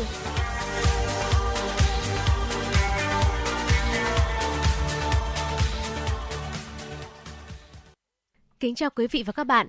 Quý vị và các bạn thân mến, bây giờ là 17 giờ ngày 15 tháng 6 năm 2023. Chương trình truyền động Hà Nội chiều của chúng tôi đang được phát trực tiếp trên tần số FM 96 MHz của Đài Phát thanh và Truyền hình Hà Nội. Chương trình cũng được được phát trực tuyến trên trang web hanoionline.vn. Ngay sau đây, chúng tôi xin chuyển đến quý vị và các bạn những tin tức đáng quan tâm. Thưa quý vị và các bạn, sáng nay Hội Nhà báo Hà Nội tổ chức kỷ niệm 98 năm Ngày báo chí cách mạng Việt Nam 21 tháng 6 năm 1925, 21 tháng 6 năm 2023, sơ kết hoạt động 6 tháng đầu năm, thông qua phương hướng hoạt động 6 tháng cuối năm 2023 biểu dương khen thưởng các tập thể cá nhân hội viên nhà báo có thành tích xuất sắc trong hoạt động nghiệp vụ xây dựng hội năm 2022 ôn lại truyền thống lịch sử vẻ vang của nền báo chí cách mạng Việt Nam. Trong diễn văn chào mừng kỷ niệm 98 năm Ngày báo chí cách mạng Việt Nam, Chủ tịch Hội Nhà báo thành phố Hà Nội Tô Quang Phán nhấn mạnh, phát huy truyền thống báo chí cách mạng, thực hiện có hiệu quả sự chỉ đạo của Trung ương Đảng, Chính phủ, của Thành ủy, Hội đồng nhân dân, Ủy ban nhân dân thành phố trong công tác tuyên truyền các nhiệm vụ chính trị, báo chí Hà Nội đã phản ánh đúng đắn, nhanh nhạy kịp thời và sinh động các mặt đời sống chính trị, kinh tế, xã hội, an ninh quốc phòng, đối ngoại của thủ đô và đất nước, phản ánh tâm tư nguyện vọng của các tầng lớp lớp nhân dân, đáp ứng ngày càng cao nhu cầu thông tin văn hóa giải trí của công chúng, đồng thời luôn tiên phong trong công tác đấu tranh phòng chống tham nhũng tiêu cực, phản bác những luận điệu sai trái của các thế lực thù địch, bảo vệ nền tảng tư tưởng của Đảng. Trong điều kiện còn nhiều khó khăn, báo chí Hà Nội gần đây đã chuyển đổi số mạnh mẽ. Một số cơ quan đẩy mạnh phát triển công nghệ chuyển đổi theo mô hình cơ quan báo chí đa phương tiện – Tại lễ kỷ niệm, Hội Nhà báo thành phố đã tổ chức khen thưởng đối với 9 tập thể và 28 cá nhân hội viên nhà báo có thành tích hoạt động nghiệp vụ xây dựng hội năm 2022, trao kỷ niệm trương vì sự nghiệp báo chí Việt Nam đối với 9 hội viên có đóng góp cho sự phát triển báo chí Việt Nam đủ điều kiện thời gian công tác.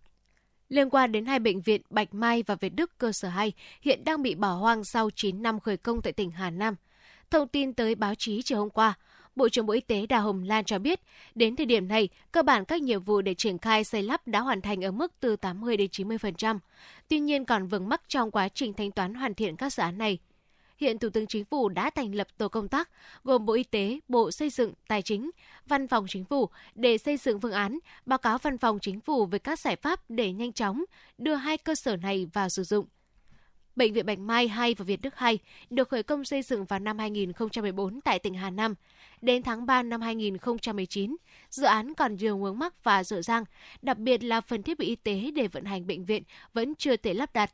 Bộ Y tế và hai bệnh viện thống nhất mở cửa phòng khám trước, khi toàn bộ bệnh viện hoàn thành và có giấy phép hoạt động sẽ mở tiếp các dịch vụ.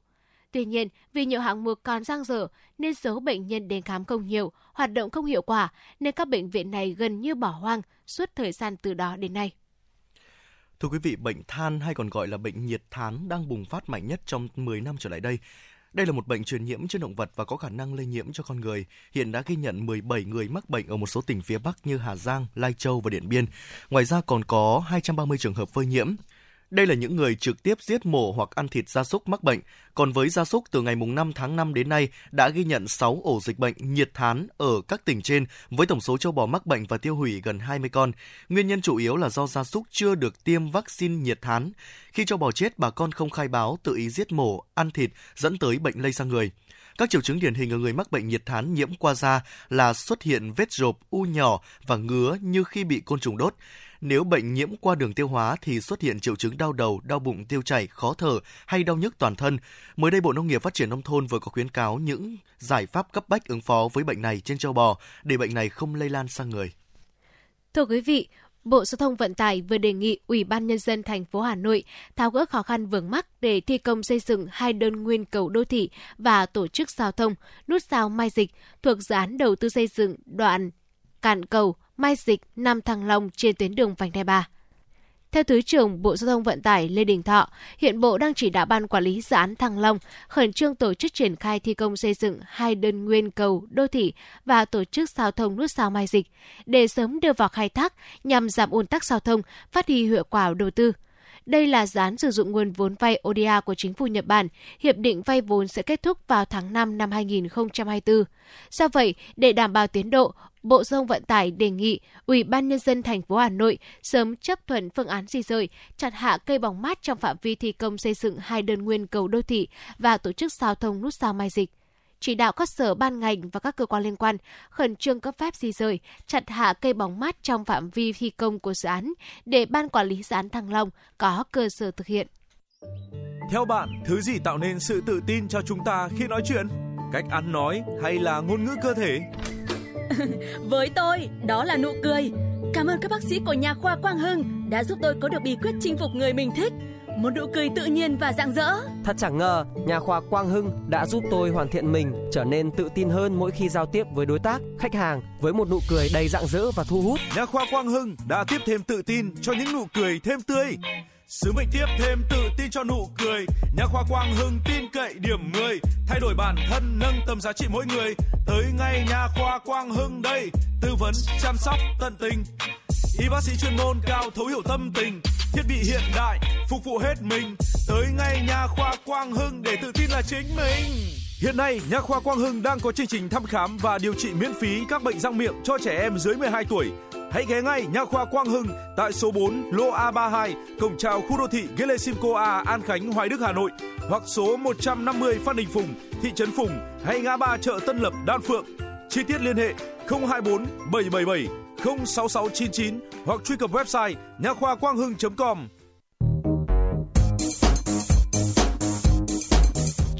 số hiệu FM96 đang chuẩn bị nâng độ cao.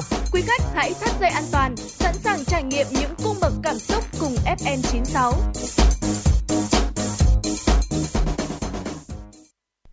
Thưa quý vị và các bạn, mô hình tuyến phố an toàn thực phẩm có kiểm soát được triển khai thí điểm tại Hà Nội gần 6 năm qua đã mang lại những chuyển biến tích cực.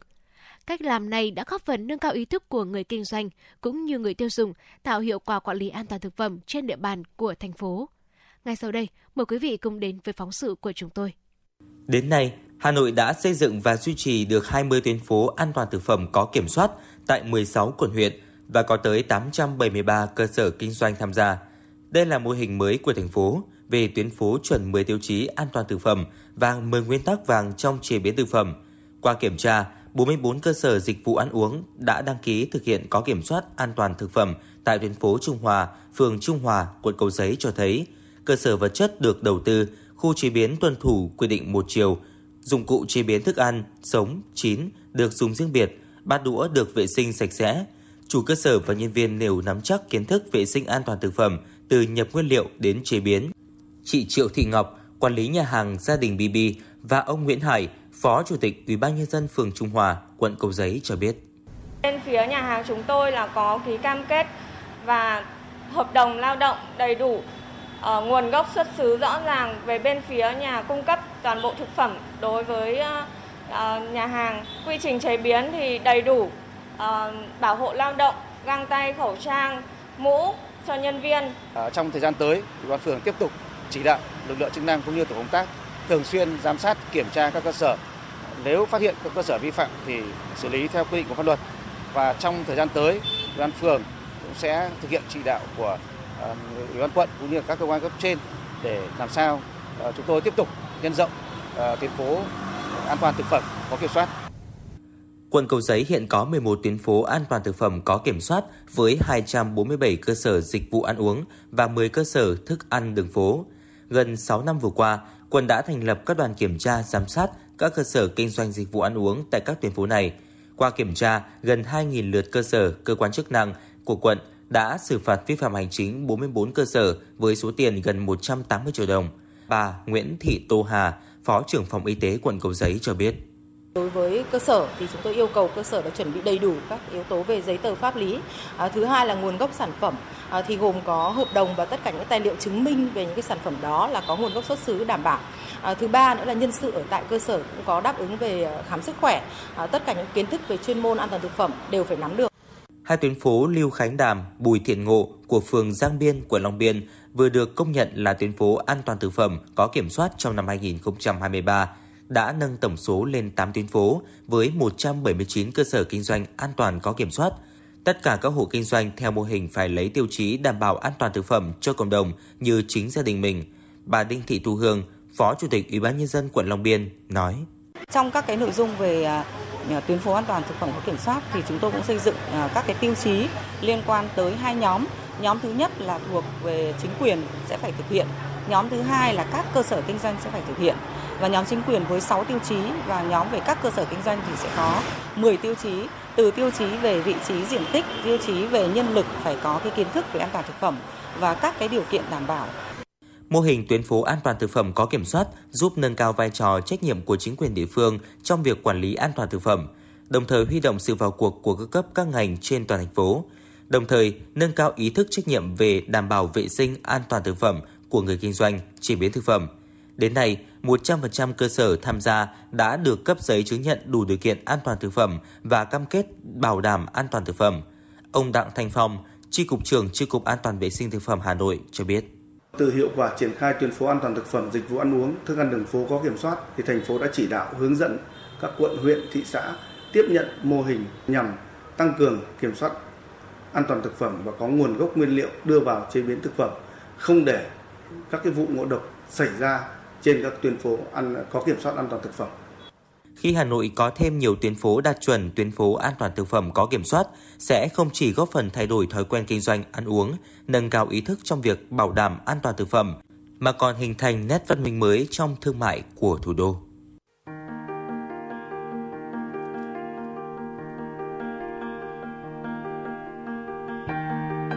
Quý vị và các bạn đang theo dõi kênh FM 96 MHz của đài phát thanh truyền hình Hà Nội. Hãy giữ sóng và tương tác với chúng tôi theo số điện thoại 024 3773 6688. FM 96 đồng hành trên mọi nẻo đường.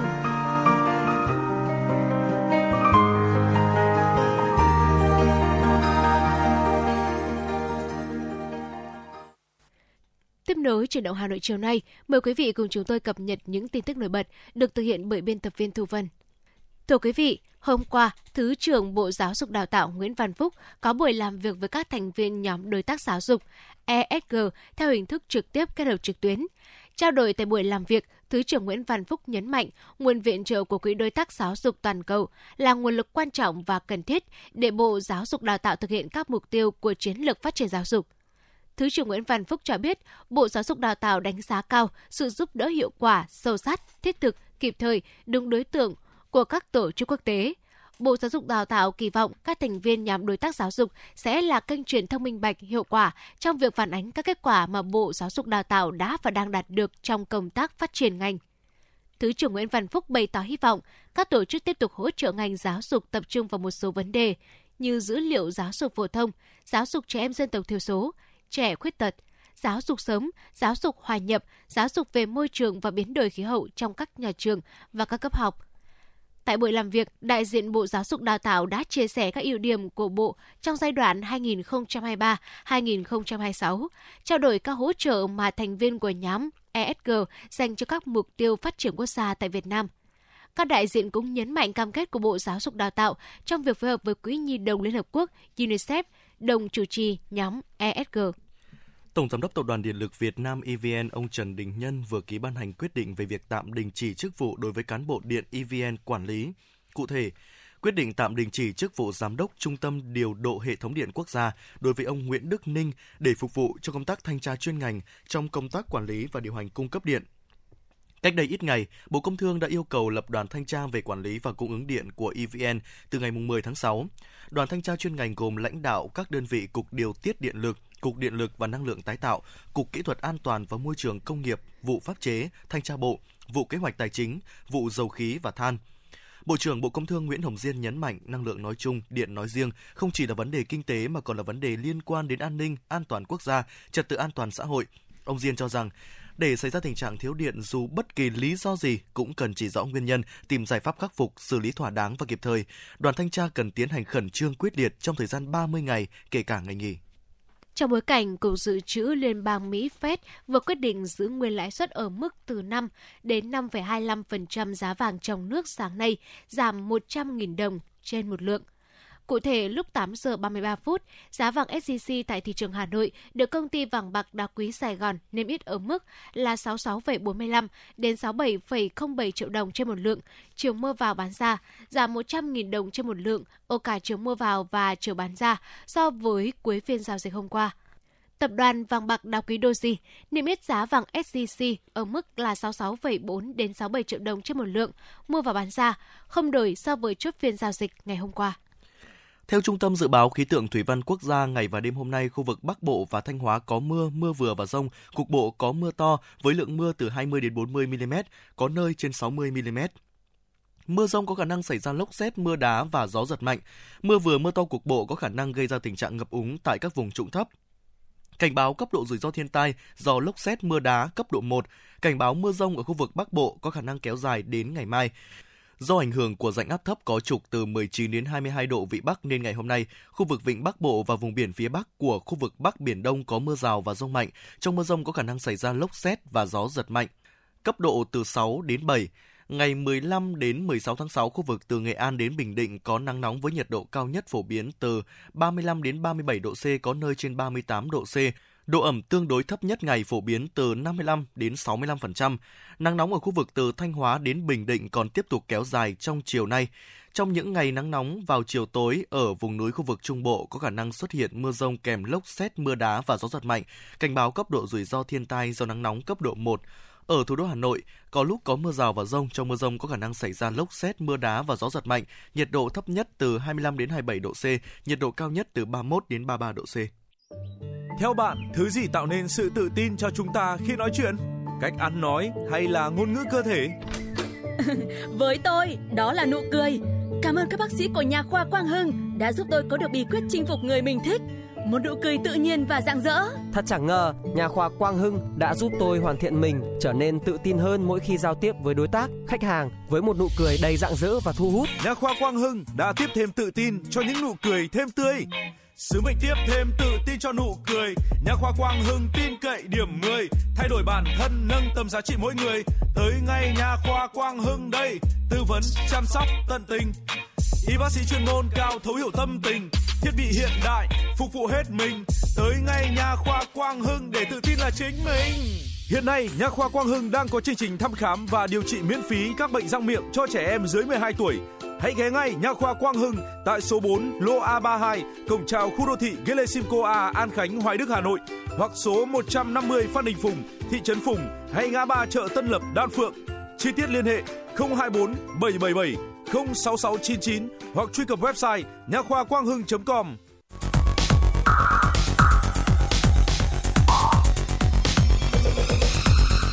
và các bạn đang theo dõi kênh FM 96 MHz của đài phát thanh truyền hình Hà Nội. Hãy giữ sóng và tương tác với chúng tôi theo số điện thoại 024 3773 6688. FM 96 đồng hành trên mọi nẻo đường. đường. Thưa quý vị và các bạn, cuộc vận động học tập và làm theo tấm gương đạo đức Hồ Chí Minh trên địa bàn huyện Hoài Đức đã đi vào chiều sâu. Trong việc thực hiện cuộc vận động ấy, có những việc làm tưởng như rất đời thường nhưng lại mang ý nghĩa rất lớn. Với tinh thần đoàn kết, Đảng bộ, chính quyền và nhân dân huyện Hoài Đức tiếp tục đẩy mạnh các phong trào thi đua làm theo lời Bác, phấn đấu đạt được những kết quả quan trọng trên con đường xây dựng huyện trở thành một trong những khu vực đô thị phát triển toàn diện của thủ đô. Ngay sau đây, mời quý vị cùng đến với phóng sự có tựa đề Hoài Đức đẩy mạnh phong trào thi đua làm theo lời Bác. Thực hiện chỉ thị 20 của huyện ủy Hoài Đức về việc phát động phong trào thi đua đảm bảo vệ sinh môi trường của địa phương, các cấp hội trong đó có đoàn viên thanh niên là lực lượng nòng cốt phối hợp với 19 xã thị trấn tích cực triển khai tham gia trồng, chăm sóc các tuyến đường nở hoa nhằm vận động người dân cùng bảo vệ môi trường sống. Qua đó đã tạo ra sự chuyển biến mạnh mẽ trong thế hệ trẻ về ý thức tu dưỡng rèn luyện theo tấm gương Chủ tịch Hồ Chí Minh, xây dựng lý tưởng sống tốt đẹp. Cùng với đầu tư xây dựng các tuyến đường giao thông trục chính, huyện cũng đã đầu tư xây dựng các trục đường giao thông nông thôn, Đến nay toàn huyện đã nâng cấp cải tạo 194 km đường làng ngõ xóm, cứng hóa 463 km đường liên thôn liên xã. Với nhiều tuyến đường, những bức tranh bích họa được người dân ở đây vẽ bằng màu nước hết sức sống động. Không chỉ là khung cảnh của làng quê yên bình mà còn mở ra không gian văn hóa với tình làng, nghĩa xóm gắn kết. Bên cạnh mô tả cảnh sắc làng quê, chủ đề của những bức tranh còn hướng đến việc tuyên truyền bảo vệ môi trường xanh sạch đẹp, xây dựng nông thôn mới kiểu mẫu, Ông Trần Phúc Hải, xã Yên Sở, huyện Hoài Đức cho biết. Làm cho làng xã là có cái bộ mặt đổi mới, nhất là vừa rồi lại được à, à, Tổng Bí thư về thăm và là một à, xã điểm về xây dựng nông thôn mới nâng cao của À, cả nước nói chung và của Hà Nội nói riêng. À, cái chủ trương này thì nên làm đẹp cho làng, cho xóm, thế rồi làm đẹp cho dân làng thì ai cũng mong muốn. Hầu hết là người dân là đều hưởng ứng và đóng góp sức người, sức của. Đóng góp được cái đâu thì đóng góp, nhất là cho làng, cho xã. Sau một thời gian ngắn thực hiện chỉ thị 20 của huyện ủy, đoàn viên thanh niên huyện Hoài Đức đã phối hợp với các hội đoàn thể tổ chức vận động nhân dân xây dựng tuyến đường nở hoa, tranh tường bích họa, được gần 20 km ở tuyến đê, nơi trước đây thường xảy ra tình trạng ô nhiễm môi trường, với quyết tâm trồng hoa thay thế cỏ dại, xóa điểm tập kết rác thải không đúng nơi quy định, phong trào thi đua đảm bảo vệ sinh môi trường đã tạo sức lan tỏa rộng khắp và nhận được sự hưởng ứng tích cực của các tầng lớp nhân dân, góp phần thay đổi diện mạo quê hương, những việc làm của tuổi trẻ huyện Hoài Đức không chỉ góp phần hoàn thành mục tiêu xây dựng nông thôn mới, mà còn thay đổi ý thức giữ gìn vệ sinh môi trường của người dân. Ông Nguyễn Văn Phong, trưởng thôn 5 xã Yên Sở và anh Đỗ Đức Bảo, bí thư huyện đoàn Hoài Đức chia sẻ. Chúng tôi đã vận động nhân dân góp công góp sức để làm thế nào để cho ờ, cùng một ờ, lòng chung với đảng với chính quyền làm nào để cho cái tuyến đê nó nở hoa hơn cho nó đẹp hơn nó được những cái thuận lợi là làm cho nó xanh sạch đẹp và cũng coi như là làm cái môi trường nó ờ, xanh hơn nó sạch hơn các ban ngành nghề của từng thôn đã phải coi như là cùng với người dân những người sống ở ven đê ta sẽ tập trung ta tưới cây cho hoa để luôn luôn được ngày nào cũng chăm sóc thì ngày nào nó cũng nở hoa cho cho người dân thì nó cảm thấy nó nó sinh động và nó sẽ sống nó đẹp hơn. À, thực hiện chỉ thị 05 à, à, về việc học tập và làm theo tư tưởng à, tấm gương đạo đức phong cách Hồ Chí Minh thì trong thời gian vừa qua à, mặt trận tổ quốc các đoàn thể các tầng lớp nhân dân cũng đã rất đoàn kết rất chủ động và tham gia hưởng ứng các phong trào thi đua do thành phố do huyện và do các địa phương phát động à, trong đó thì à, tập trung à, phát triển kinh tế xã hội và bên cạnh đó thì cũng nâng cao đời sống vật chất tinh thần của người dân để à, làm sao mà xây dựng được một cái à, bộ mặt của quê hương ngày càng đổi mới à, theo hướng văn minh đô thị và phấn đấu để xây dựng huyện Hoài Đức trở thành quận của thủ đô Hà Nội. Phong trào thi đua sáng kiến sáng tạo thủ đô giai đoạn 2021-2025 trên địa bàn huyện Hoài Đức đã được thực hiện triển khai rộng khắp tới cơ quan đơn vị, các xã thị trấn.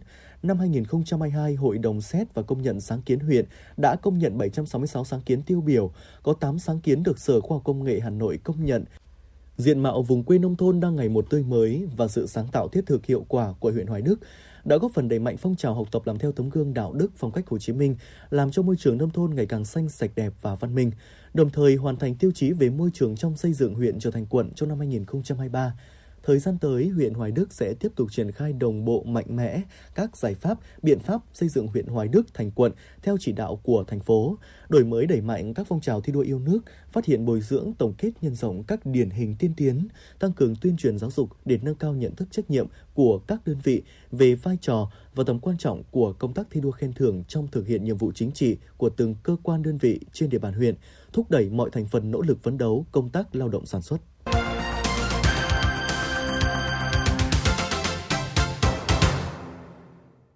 Thưa quý vị và các bạn, trong những năm qua, huyện Đan Phượng là địa phương đã làm rất tốt công tác tích tụ ruộng đất, tạo điều kiện cho nông dân phát triển sản xuất quy mô lớn mang lại giá trị cao. Do đó, người nông dân ở đây dù vẫn chỉ sản xuất nông nghiệp nhưng họ đã có nhiều mô hình hay và làm giàu bền vững trên chính đồng đất của mình. Phóng sự Đan Phượng nhiều mô hình hay và làm giàu bền vững sẽ tiếp nối chương trình. Mô hình trồng nho hạ đen được triển khai trồng tại huyện Đan Phượng là một ví dụ. Đây là một loại cây trồng mới vừa được ngành nông nghiệp Hà Nội đưa về canh tác thử nghiệm tại một số huyện như Đan Phượng, Hoài Đức, Ba Vì. Theo thống kê của ngành nông nghiệp, mỗi năm cây nho hạ đen cho thu hoạch 2 lần, năng suất bình quân từ 16 đến 18 tấn một hecta. Hiện nông dân Hà Nội đang bán sản phẩm này ra ngoài thị trường với giá từ 120 đến 150 000 đồng một kg, tùy thời điểm. Ngoài thu nhập từ tiền bán nho, hầu hết các nhà vườn trồng nho đều phát triển thêm mô hình du lịch trải nghiệm, mỗi vé vào cửa từ 20 đến 30 nghìn đồng một lượt, cũng giúp người nông dân có thêm khoản thu không nhỏ. Chị Nguyễn Thị Hồng Hạnh, chủ vườn nho Hợi Hường, xã Đan Phượng, huyện Đan Phượng cho biết. Nho của chúng tôi là mọi người có thể tự cắt, tự hái là uh, giá và cái giá mà chúng tôi để là 150.000 một cân. Mọi người có thể uh, cắt bao nhiêu tùy thích uh, sau đó vào thì sẽ cân và tính tiền. Bên cạnh đó thì chúng tôi có uh, cái uh, tem và, và mã QR để truy xuất nguồn gốc. Cái à, để mọi người có thể à, tìm hiểu à, về cái nho của chúng tôi là có thực sự là đảm bảo an toàn sạch hay không. Vì khi mà đã truy xuất nguồn gốc quét mã QR truy xuất nguồn gốc thì nó sẽ có địa chỉ và có cái chứng nhận Việt Gáp đưa rau vào trồng trong nhà kính để hạn chế tối đa những tác động bất lợi của thời tiết đã giúp hợp tác xã rau hữu cơ cuối quý trồng được nhiều loại rau trái vụ, nhiều giống rau nhập ngoại. Sản phẩm mới lạ, có chất lượng tốt nên được thị trường đón nhận. Nhờ đó, khâu tiêu thụ và thu nhập cũng cao hơn rất nhiều phương pháp canh tác truyền thống. Bình quân hàng năm, mỗi hecta canh tác sẽ cho thu nhập trên 6 tỷ đồng trong khi chỉ cần áp dụng công nghệ cao ở mức tối giản mà hiệu quả kinh tế vượt trội và sản phẩm đưa ra ngoài thị trường có số lượng và chất lượng ổn định. Song song với quá trình ổn định sản xuất, với sự hỗ trợ của ngành nông nghiệp, hợp tác xã còn chủ động áp dụng hệ thống truy xuất nguồn gốc điện tử, giúp minh bạch toàn bộ quy trình canh tác, thu hoạch, vận chuyển, vừa đảm bảo quyền lợi của người tiêu dùng, đồng thời cũng là cách giúp đơn vị bảo vệ uy tín sản phẩm, tránh sự trà trộn các sản phẩm cùng loại kém chất lượng trên thị trường. Bà Đặng Thị Cuối, Giám đốc Hợp tác xã Rau hữu cơ Cuối Quý, huyện Đan Phượng cho hay. Trước kia thì tôi làm nó hơi nhỏ nên là thị trường họ yêu cầu mình không đủ đáp ứng. Thế bây giờ tôi à, thuê thêm thì để tôi à, sản xuất nó đủ cái nhu cầu của của những người dân xung quanh đây với lại à, các trường mẫu giáo người ta còn yêu cầu nhưng tôi chưa có để xuất ra thì bây giờ tôi thuê thêm cái diện tích này thì để tôi phát triển thêm cái cái mô hình của tôi ra nó rộng hơn và nó được nhiều các chủng loại hơn. Hiện bây giờ thì à, cái rau sạch này ở ngoài thị trường thì cũng chưa có nhiều. Thế mà cái giá bán thì nó cũng hơi cao. Bởi vậy nên là cái ờ, nhiều người dân người ta cũng ham về cái giá cả ấy, thì người ta trà trộn cho nên là mình muốn làm một cái tem truy xuất nguồn gốc là ừ, rõ là cái sản phẩm của nhà mình là thực sự là phải của nhà mình thế không thể nhầm lẫn được thế cho nên là tôi mới làm cái à, tem truy xuất nguồn gốc để ờ, cho nó minh bạch rõ ràng Nhờ kinh tế nông nghiệp có bước phát triển mà đời sống của người nông dân ở khu vực ngoại thành ngày càng khởi sắc. Từ đây, người nông dân thêm tin tưởng và làm theo chủ trương, chính sách của Đảng và Nhà nước. Trong quá trình triển khai chương trình xây dựng nông thôn mới, nông dân Hà Nội đã hiểu rõ lợi ích, xác định vai trò chủ thể và trách nhiệm của mình. Từ chỗ hiểu xây dựng nông thôn mới là một dự án của nhà nước sang nhận thức xây dựng nông thôn mới bằng nhiều nguồn lực, trong đó nguồn lực trong dân là chủ yếu, xóa bỏ tư tưởng trông chờ, ỉ lại, từ đó tham gia tích cực bằng nhiều hình thức, hoạt động cụ thể. Ông Hoàng Bá Cảnh, Bí thư Đảng ủy xã Thọ Xuân, huyện Đan Phượng cho biết. Phát triển nông nghiệp với cái công nghệ cao ờ, đồng thời là tiếp tục là kinh tế chuyển dịch theo cái hướng tích cực là tăng cái tỷ trọng công nghiệp, xây dựng và à, thương mại dịch vụ. Đấy là những cái nòng cốt. Và bên cạnh đó thì à, thực hiện cái à, chỉ đạo chung và đặc biệt là tiếp thu và phát huy cái, những cái kết quả đạt được của nhiệm kỳ vừa qua. Đó là tiếp tục là xây dựng, là thôn, là sáng xanh sạch đẹp an toàn để là mỗi thôn trở thành tổ dân phố và xã sẽ thành phường. Với Đan Phượng, từ năm 2016, địa phương đã phát động phong trào xây dựng nông thôn mới với định hướng sản xuất phát triển, đường có hoa, nhà có số, hạ tầng kiên cố, cán bộ nâng tầm, nhân dân đồng thuận. Phong trào đã góp phần thay đổi nhận thức, ý thức của người dân, từ đó chung sức đồng lòng xây dựng nông thôn sáng, xanh, sạch, đẹp, Mô hình là điểm sáng được lãnh đạo Thành ủy Hà Nội đánh giá cao, đã và đang được nhân rộng ra nhiều địa phương trên địa bàn thành phố. Quý vị và các bạn đang nghe chương trình chuyển động Hà Nội chiều được phát trực tiếp trên tần số FM 96 MHz của Đài Phát thanh Truyền hình Hà Nội.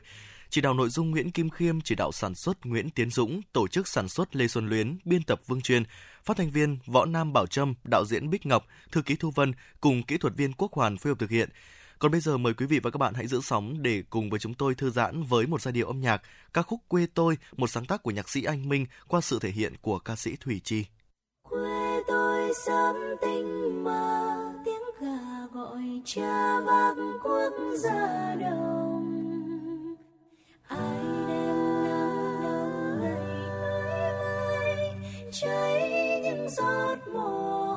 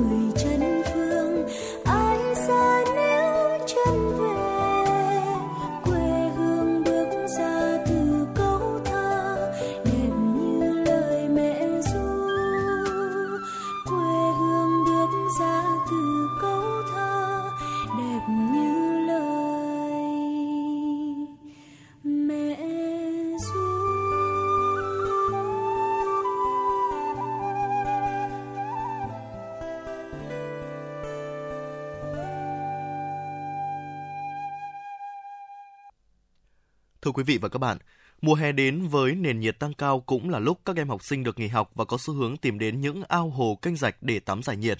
Nếu không có sự giám sát của người lớn cũng như được trang bị những kỹ năng an toàn thì tai nạn đuối nước rất dễ có thể xảy ra. Mời quý vị và các bạn cùng nghe phóng sự Nỗi ám ảnh đuối nước ở trẻ em khi hè về.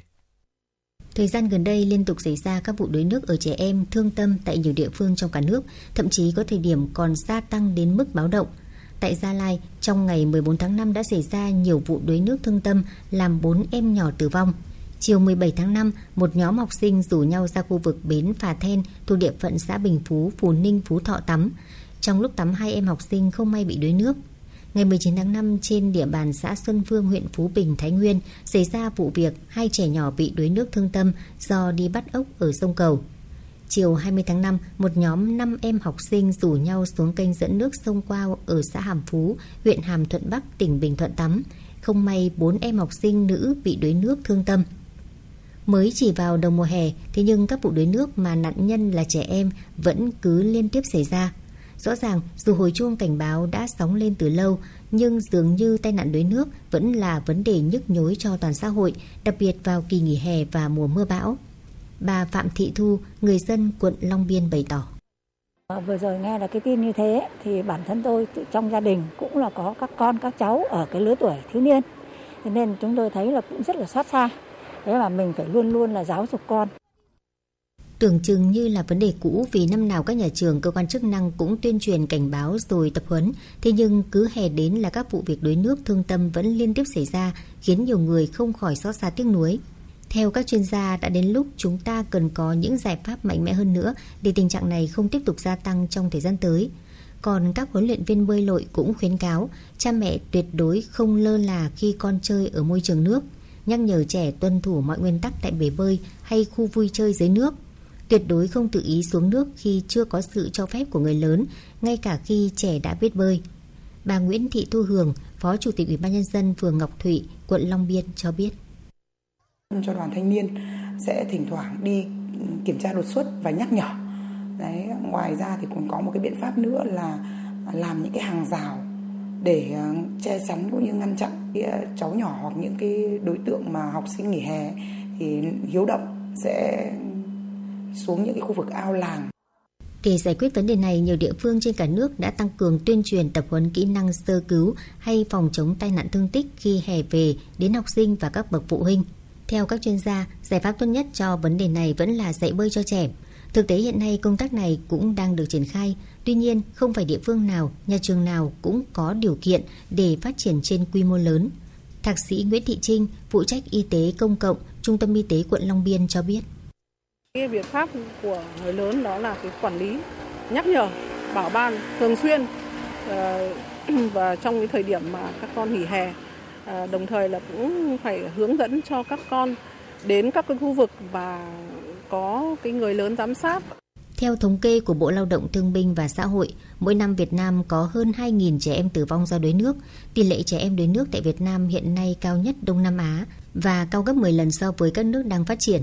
Trong số đó, 53% trường hợp chết đuối xảy ra khi trẻ em chơi gần ao suối sông hồ kênh mương mà không có sự giám sát bảo vệ của người lớn. Bác sĩ Nguyễn Trọng An, nguyên Phó Cục trưởng Cục Bảo vệ và Chăm sóc Trẻ Em, Bộ Lao động Thương binh và Xã hội cho rằng các địa phương bằng cái điều kiện sẵn có của mình, hồ, sông, suối làm một cái điểm an toàn, có người hướng dẫn, có người bảo vệ và dạy cho trẻ em các kỹ năng tồn tại dưới nước, kỹ năng sinh tồn, sau đó dạy các em bé bơi, lặn, hụp các thứ thì mới đảm bảo rằng là em bé có khả năng là sống sót nếu không may bị ngã xuống nước. Để tránh những tai nạn đáng tiếc có thể xảy ra và hạn chế trẻ tử vong do đuối nước đến mức thấp nhất, toàn xã hội phải chung tay và có những hành động thiết thực để ngăn chặn phòng ngừa tình trạng đuối nước trẻ em. Trong đó, việc tuyên truyền một cách quy mô bài bản và trang bị các kỹ năng về phòng chống đuối nước, tạo môi trường sống an toàn cho trẻ được xem là giải pháp quan trọng. Tiếp nối chương trình chuyển động Hà Nội chiều, mời quý vị hãy cùng thư giãn với chúng tôi qua giai điệu ca khúc Gia đình nhỏ hạnh phúc to, một sáng tác của nhạc sĩ Nguyễn Văn Trung được thể hiện bởi ca sĩ Nhật Tinh Anh Khánh Ngọc và bé Triệu Vi.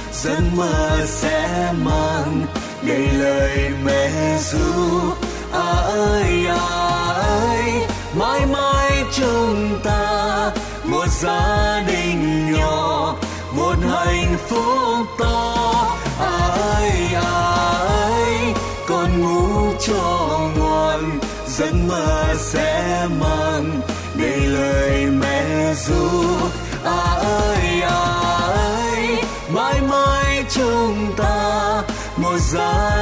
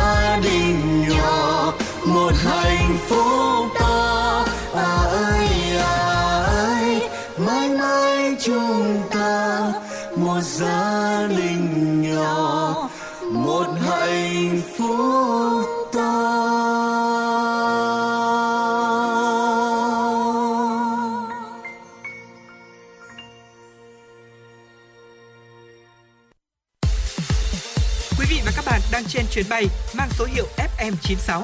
Hãy thư giãn, chúng tôi sẽ cùng bạn trên mọi cung đường. Hãy giữ sóng và tương tác với chúng tôi theo số điện thoại 024 3773 6688. Quý vị đang đồng hành cùng chúng tôi trong chương trình Truyền động Hà Nội chiều, được phát sóng trên tần số FM 96 MHz của Đài Phát thanh Truyền hình Hà Nội. Và tiếp nối chương trình, mời quý vị cùng cập nhật những điểm tin quốc tế được thực hiện bởi biên tập viên Thu Vân. Thưa quý vị, triển lãm Biển Gương bao gồm 1.300 mét vuông gương và pha lê bao phủ chính căn phòng với các chủ đề khác nhau như hình ảnh về sông băng, hoàng hôn trên biển, đỉnh núi nhiều mây và thậm chí là cả hình ảnh phản chiếu của các tòa nhà. Chị Natalia Goncalves, người tham gia triển lãm, chia sẻ. Họ đã mang biển đến đây, đó là một trải nghiệm kỳ diệu, thật tuyệt vời với những gì họ đã làm ở đây. thật không thể tin được. Bên cạnh trải nghiệm nhìn thấy những hình ảnh phản chiếu trong các loại gương và pha lê sắp xếp khác nhau, người tham gia cũng có thể chơi các trò chơi trực quan với hình ảnh phản chiếu hoặc thưởng thức các màn trình diễn hình ảnh và âm thanh được tạo riêng cho mỗi căn phòng. Triển lãm cũng mang đến cho du khách một khung cảnh lý tưởng để họ có thể tạo dáng chụp ảnh selfie để đăng lên mạng xã hội. Triển lãm sẽ chính thức mở cửa đón công chúng kể từ ngày hôm nay, 15 tháng 6. Địa điểm đặt tại Aquario, thủy cung lớn nhất tại Nam Mỹ. Thưa quý vị, lĩnh vực quang năng ngày càng trở nên phổ biến thì nhu cầu tái chế tấm pin năng lượng mặt trời cũ tại Nhật Bản cũng ngày càng gia tăng.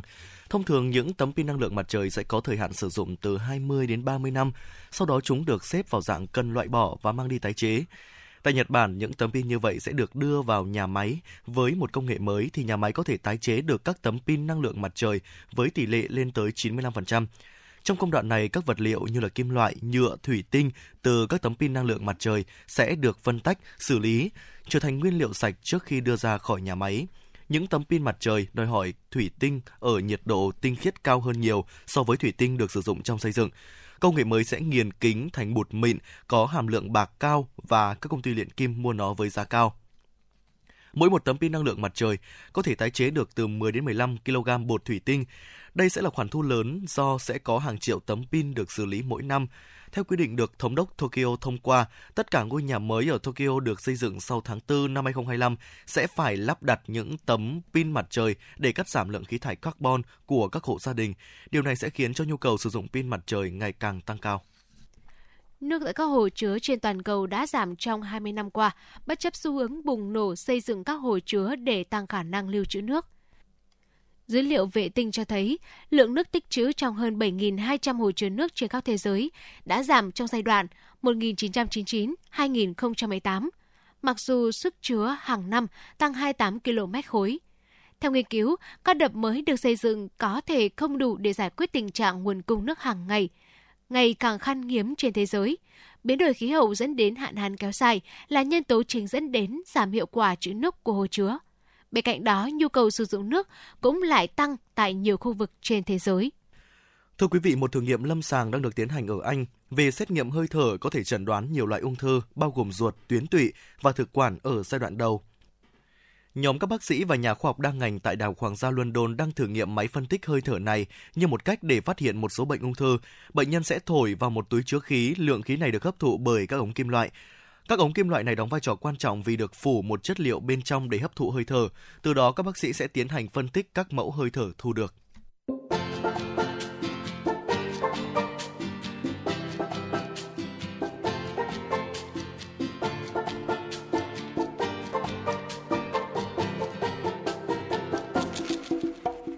ngày nhộn nhịp, về trên khu phố có cô em tung tăng, đôi môi cười hoa thắm và mặt trời của miền nhiệt đới trên vai em buông chân. Cho anh mơ mộng, anh muốn được cùng em về vùng biển vắng. Mình sẽ sống những ngày những nắng dưới bóng dừa lạ lơi. Sẽ nói yêu em mãi, nói những lời yêu thương ta từ lâu ôm ấp trong lòng ai. Lần đầu gặp gặp em trên phố, anh ngân ngờ thẫn thờ như người ngủ mơ. Chỉ một lần, nhìn vào đôi mắt em đã cho anh quên. Quên đi tất cả anh muốn được cùng em về vùng biển vắng. Mình sẽ sống những ngày hè, những nắng dưới bóng dừa lạ lời sẽ nói yêu em mãi, nói những lời yêu thương ta từ lâu ôm ấp trong lòng hoài. Yeah.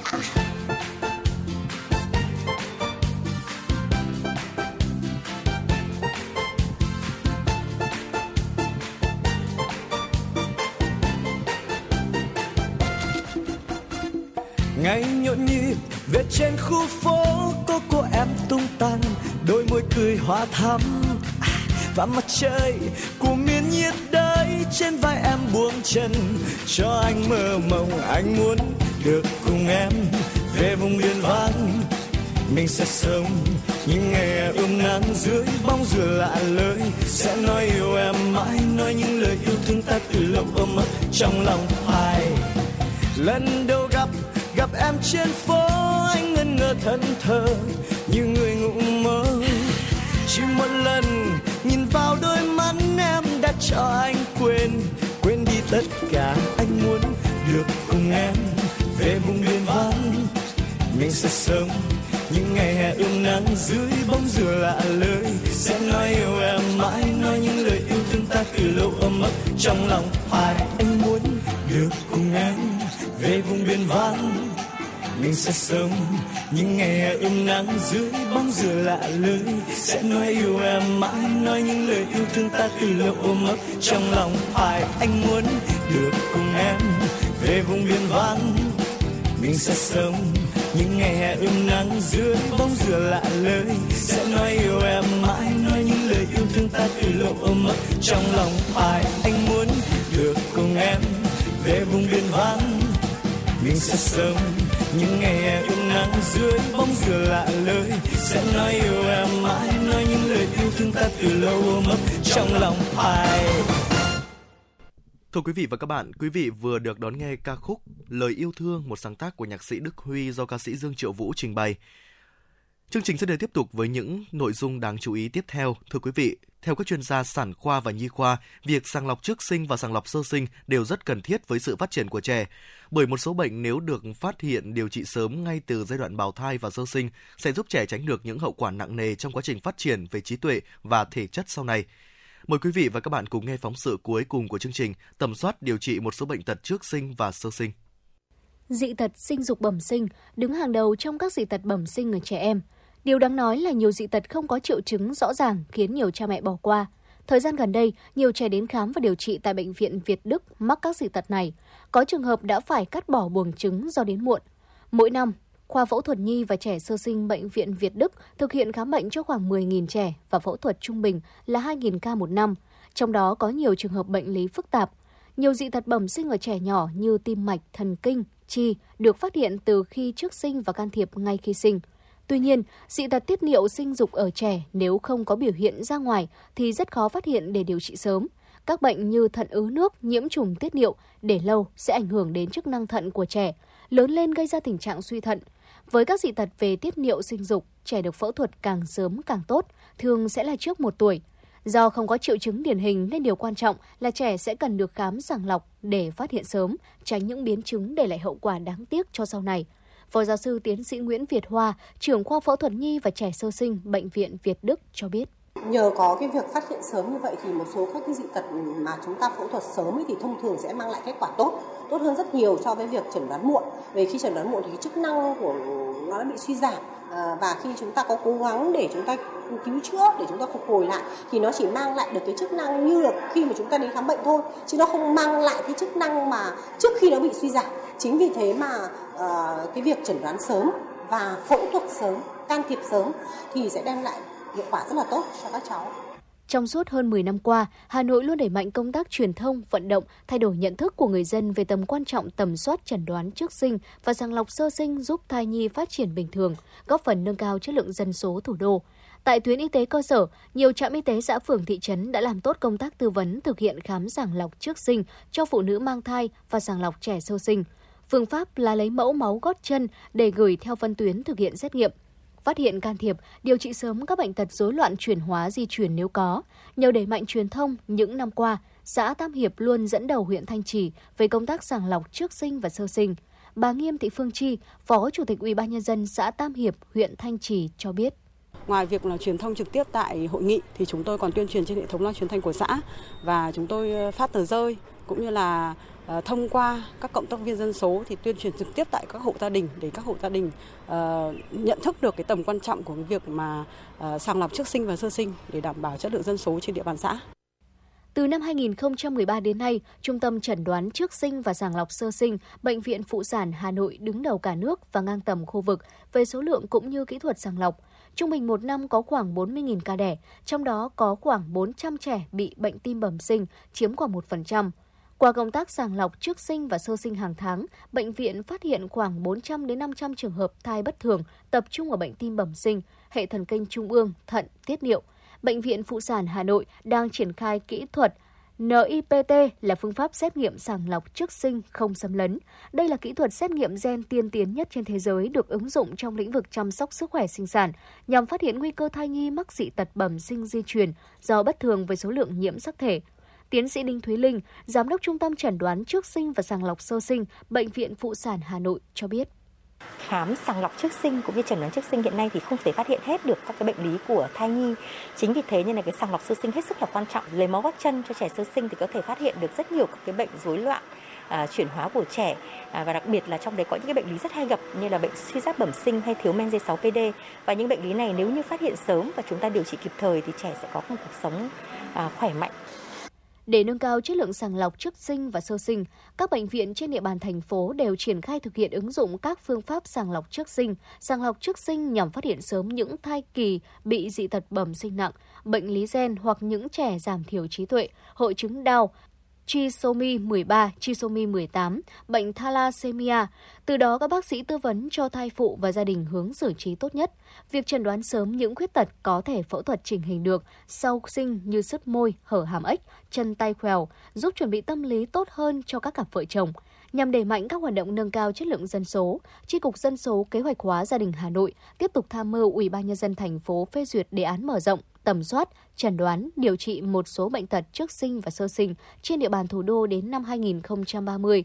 Tại nghị quyết số 21 NQTU về công tác dân số trong tình hình mới, đặt ra mục tiêu đến năm 2030 có 70% số phụ nữ mang thai được tầm soát ít nhất 4 loại bệnh bẩm sinh và 90% số trẻ sơ sinh được tầm soát ít nhất là 5 bệnh bẩm sinh phổ biến.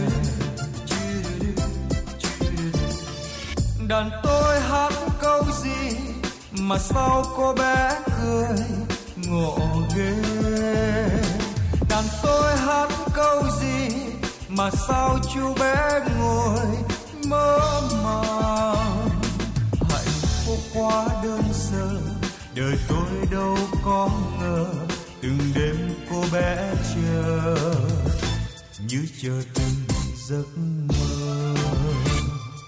Ngày xưa cũng như bé, tôi có thơ, tôi vẫn thường trộm nghe. Nhà bên có anh lính, rời xa quê hay chơi đàn rất quên đàn anh đã cho tôi trời xanh như ước mơ, tuổi thơ.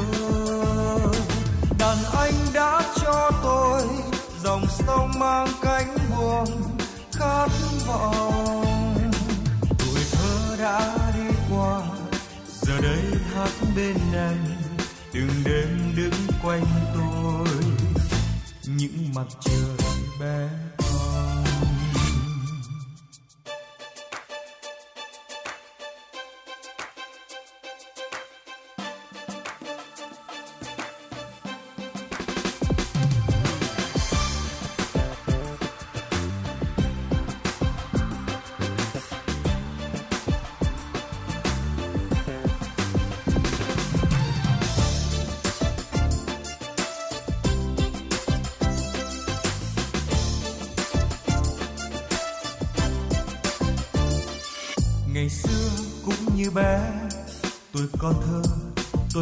tôi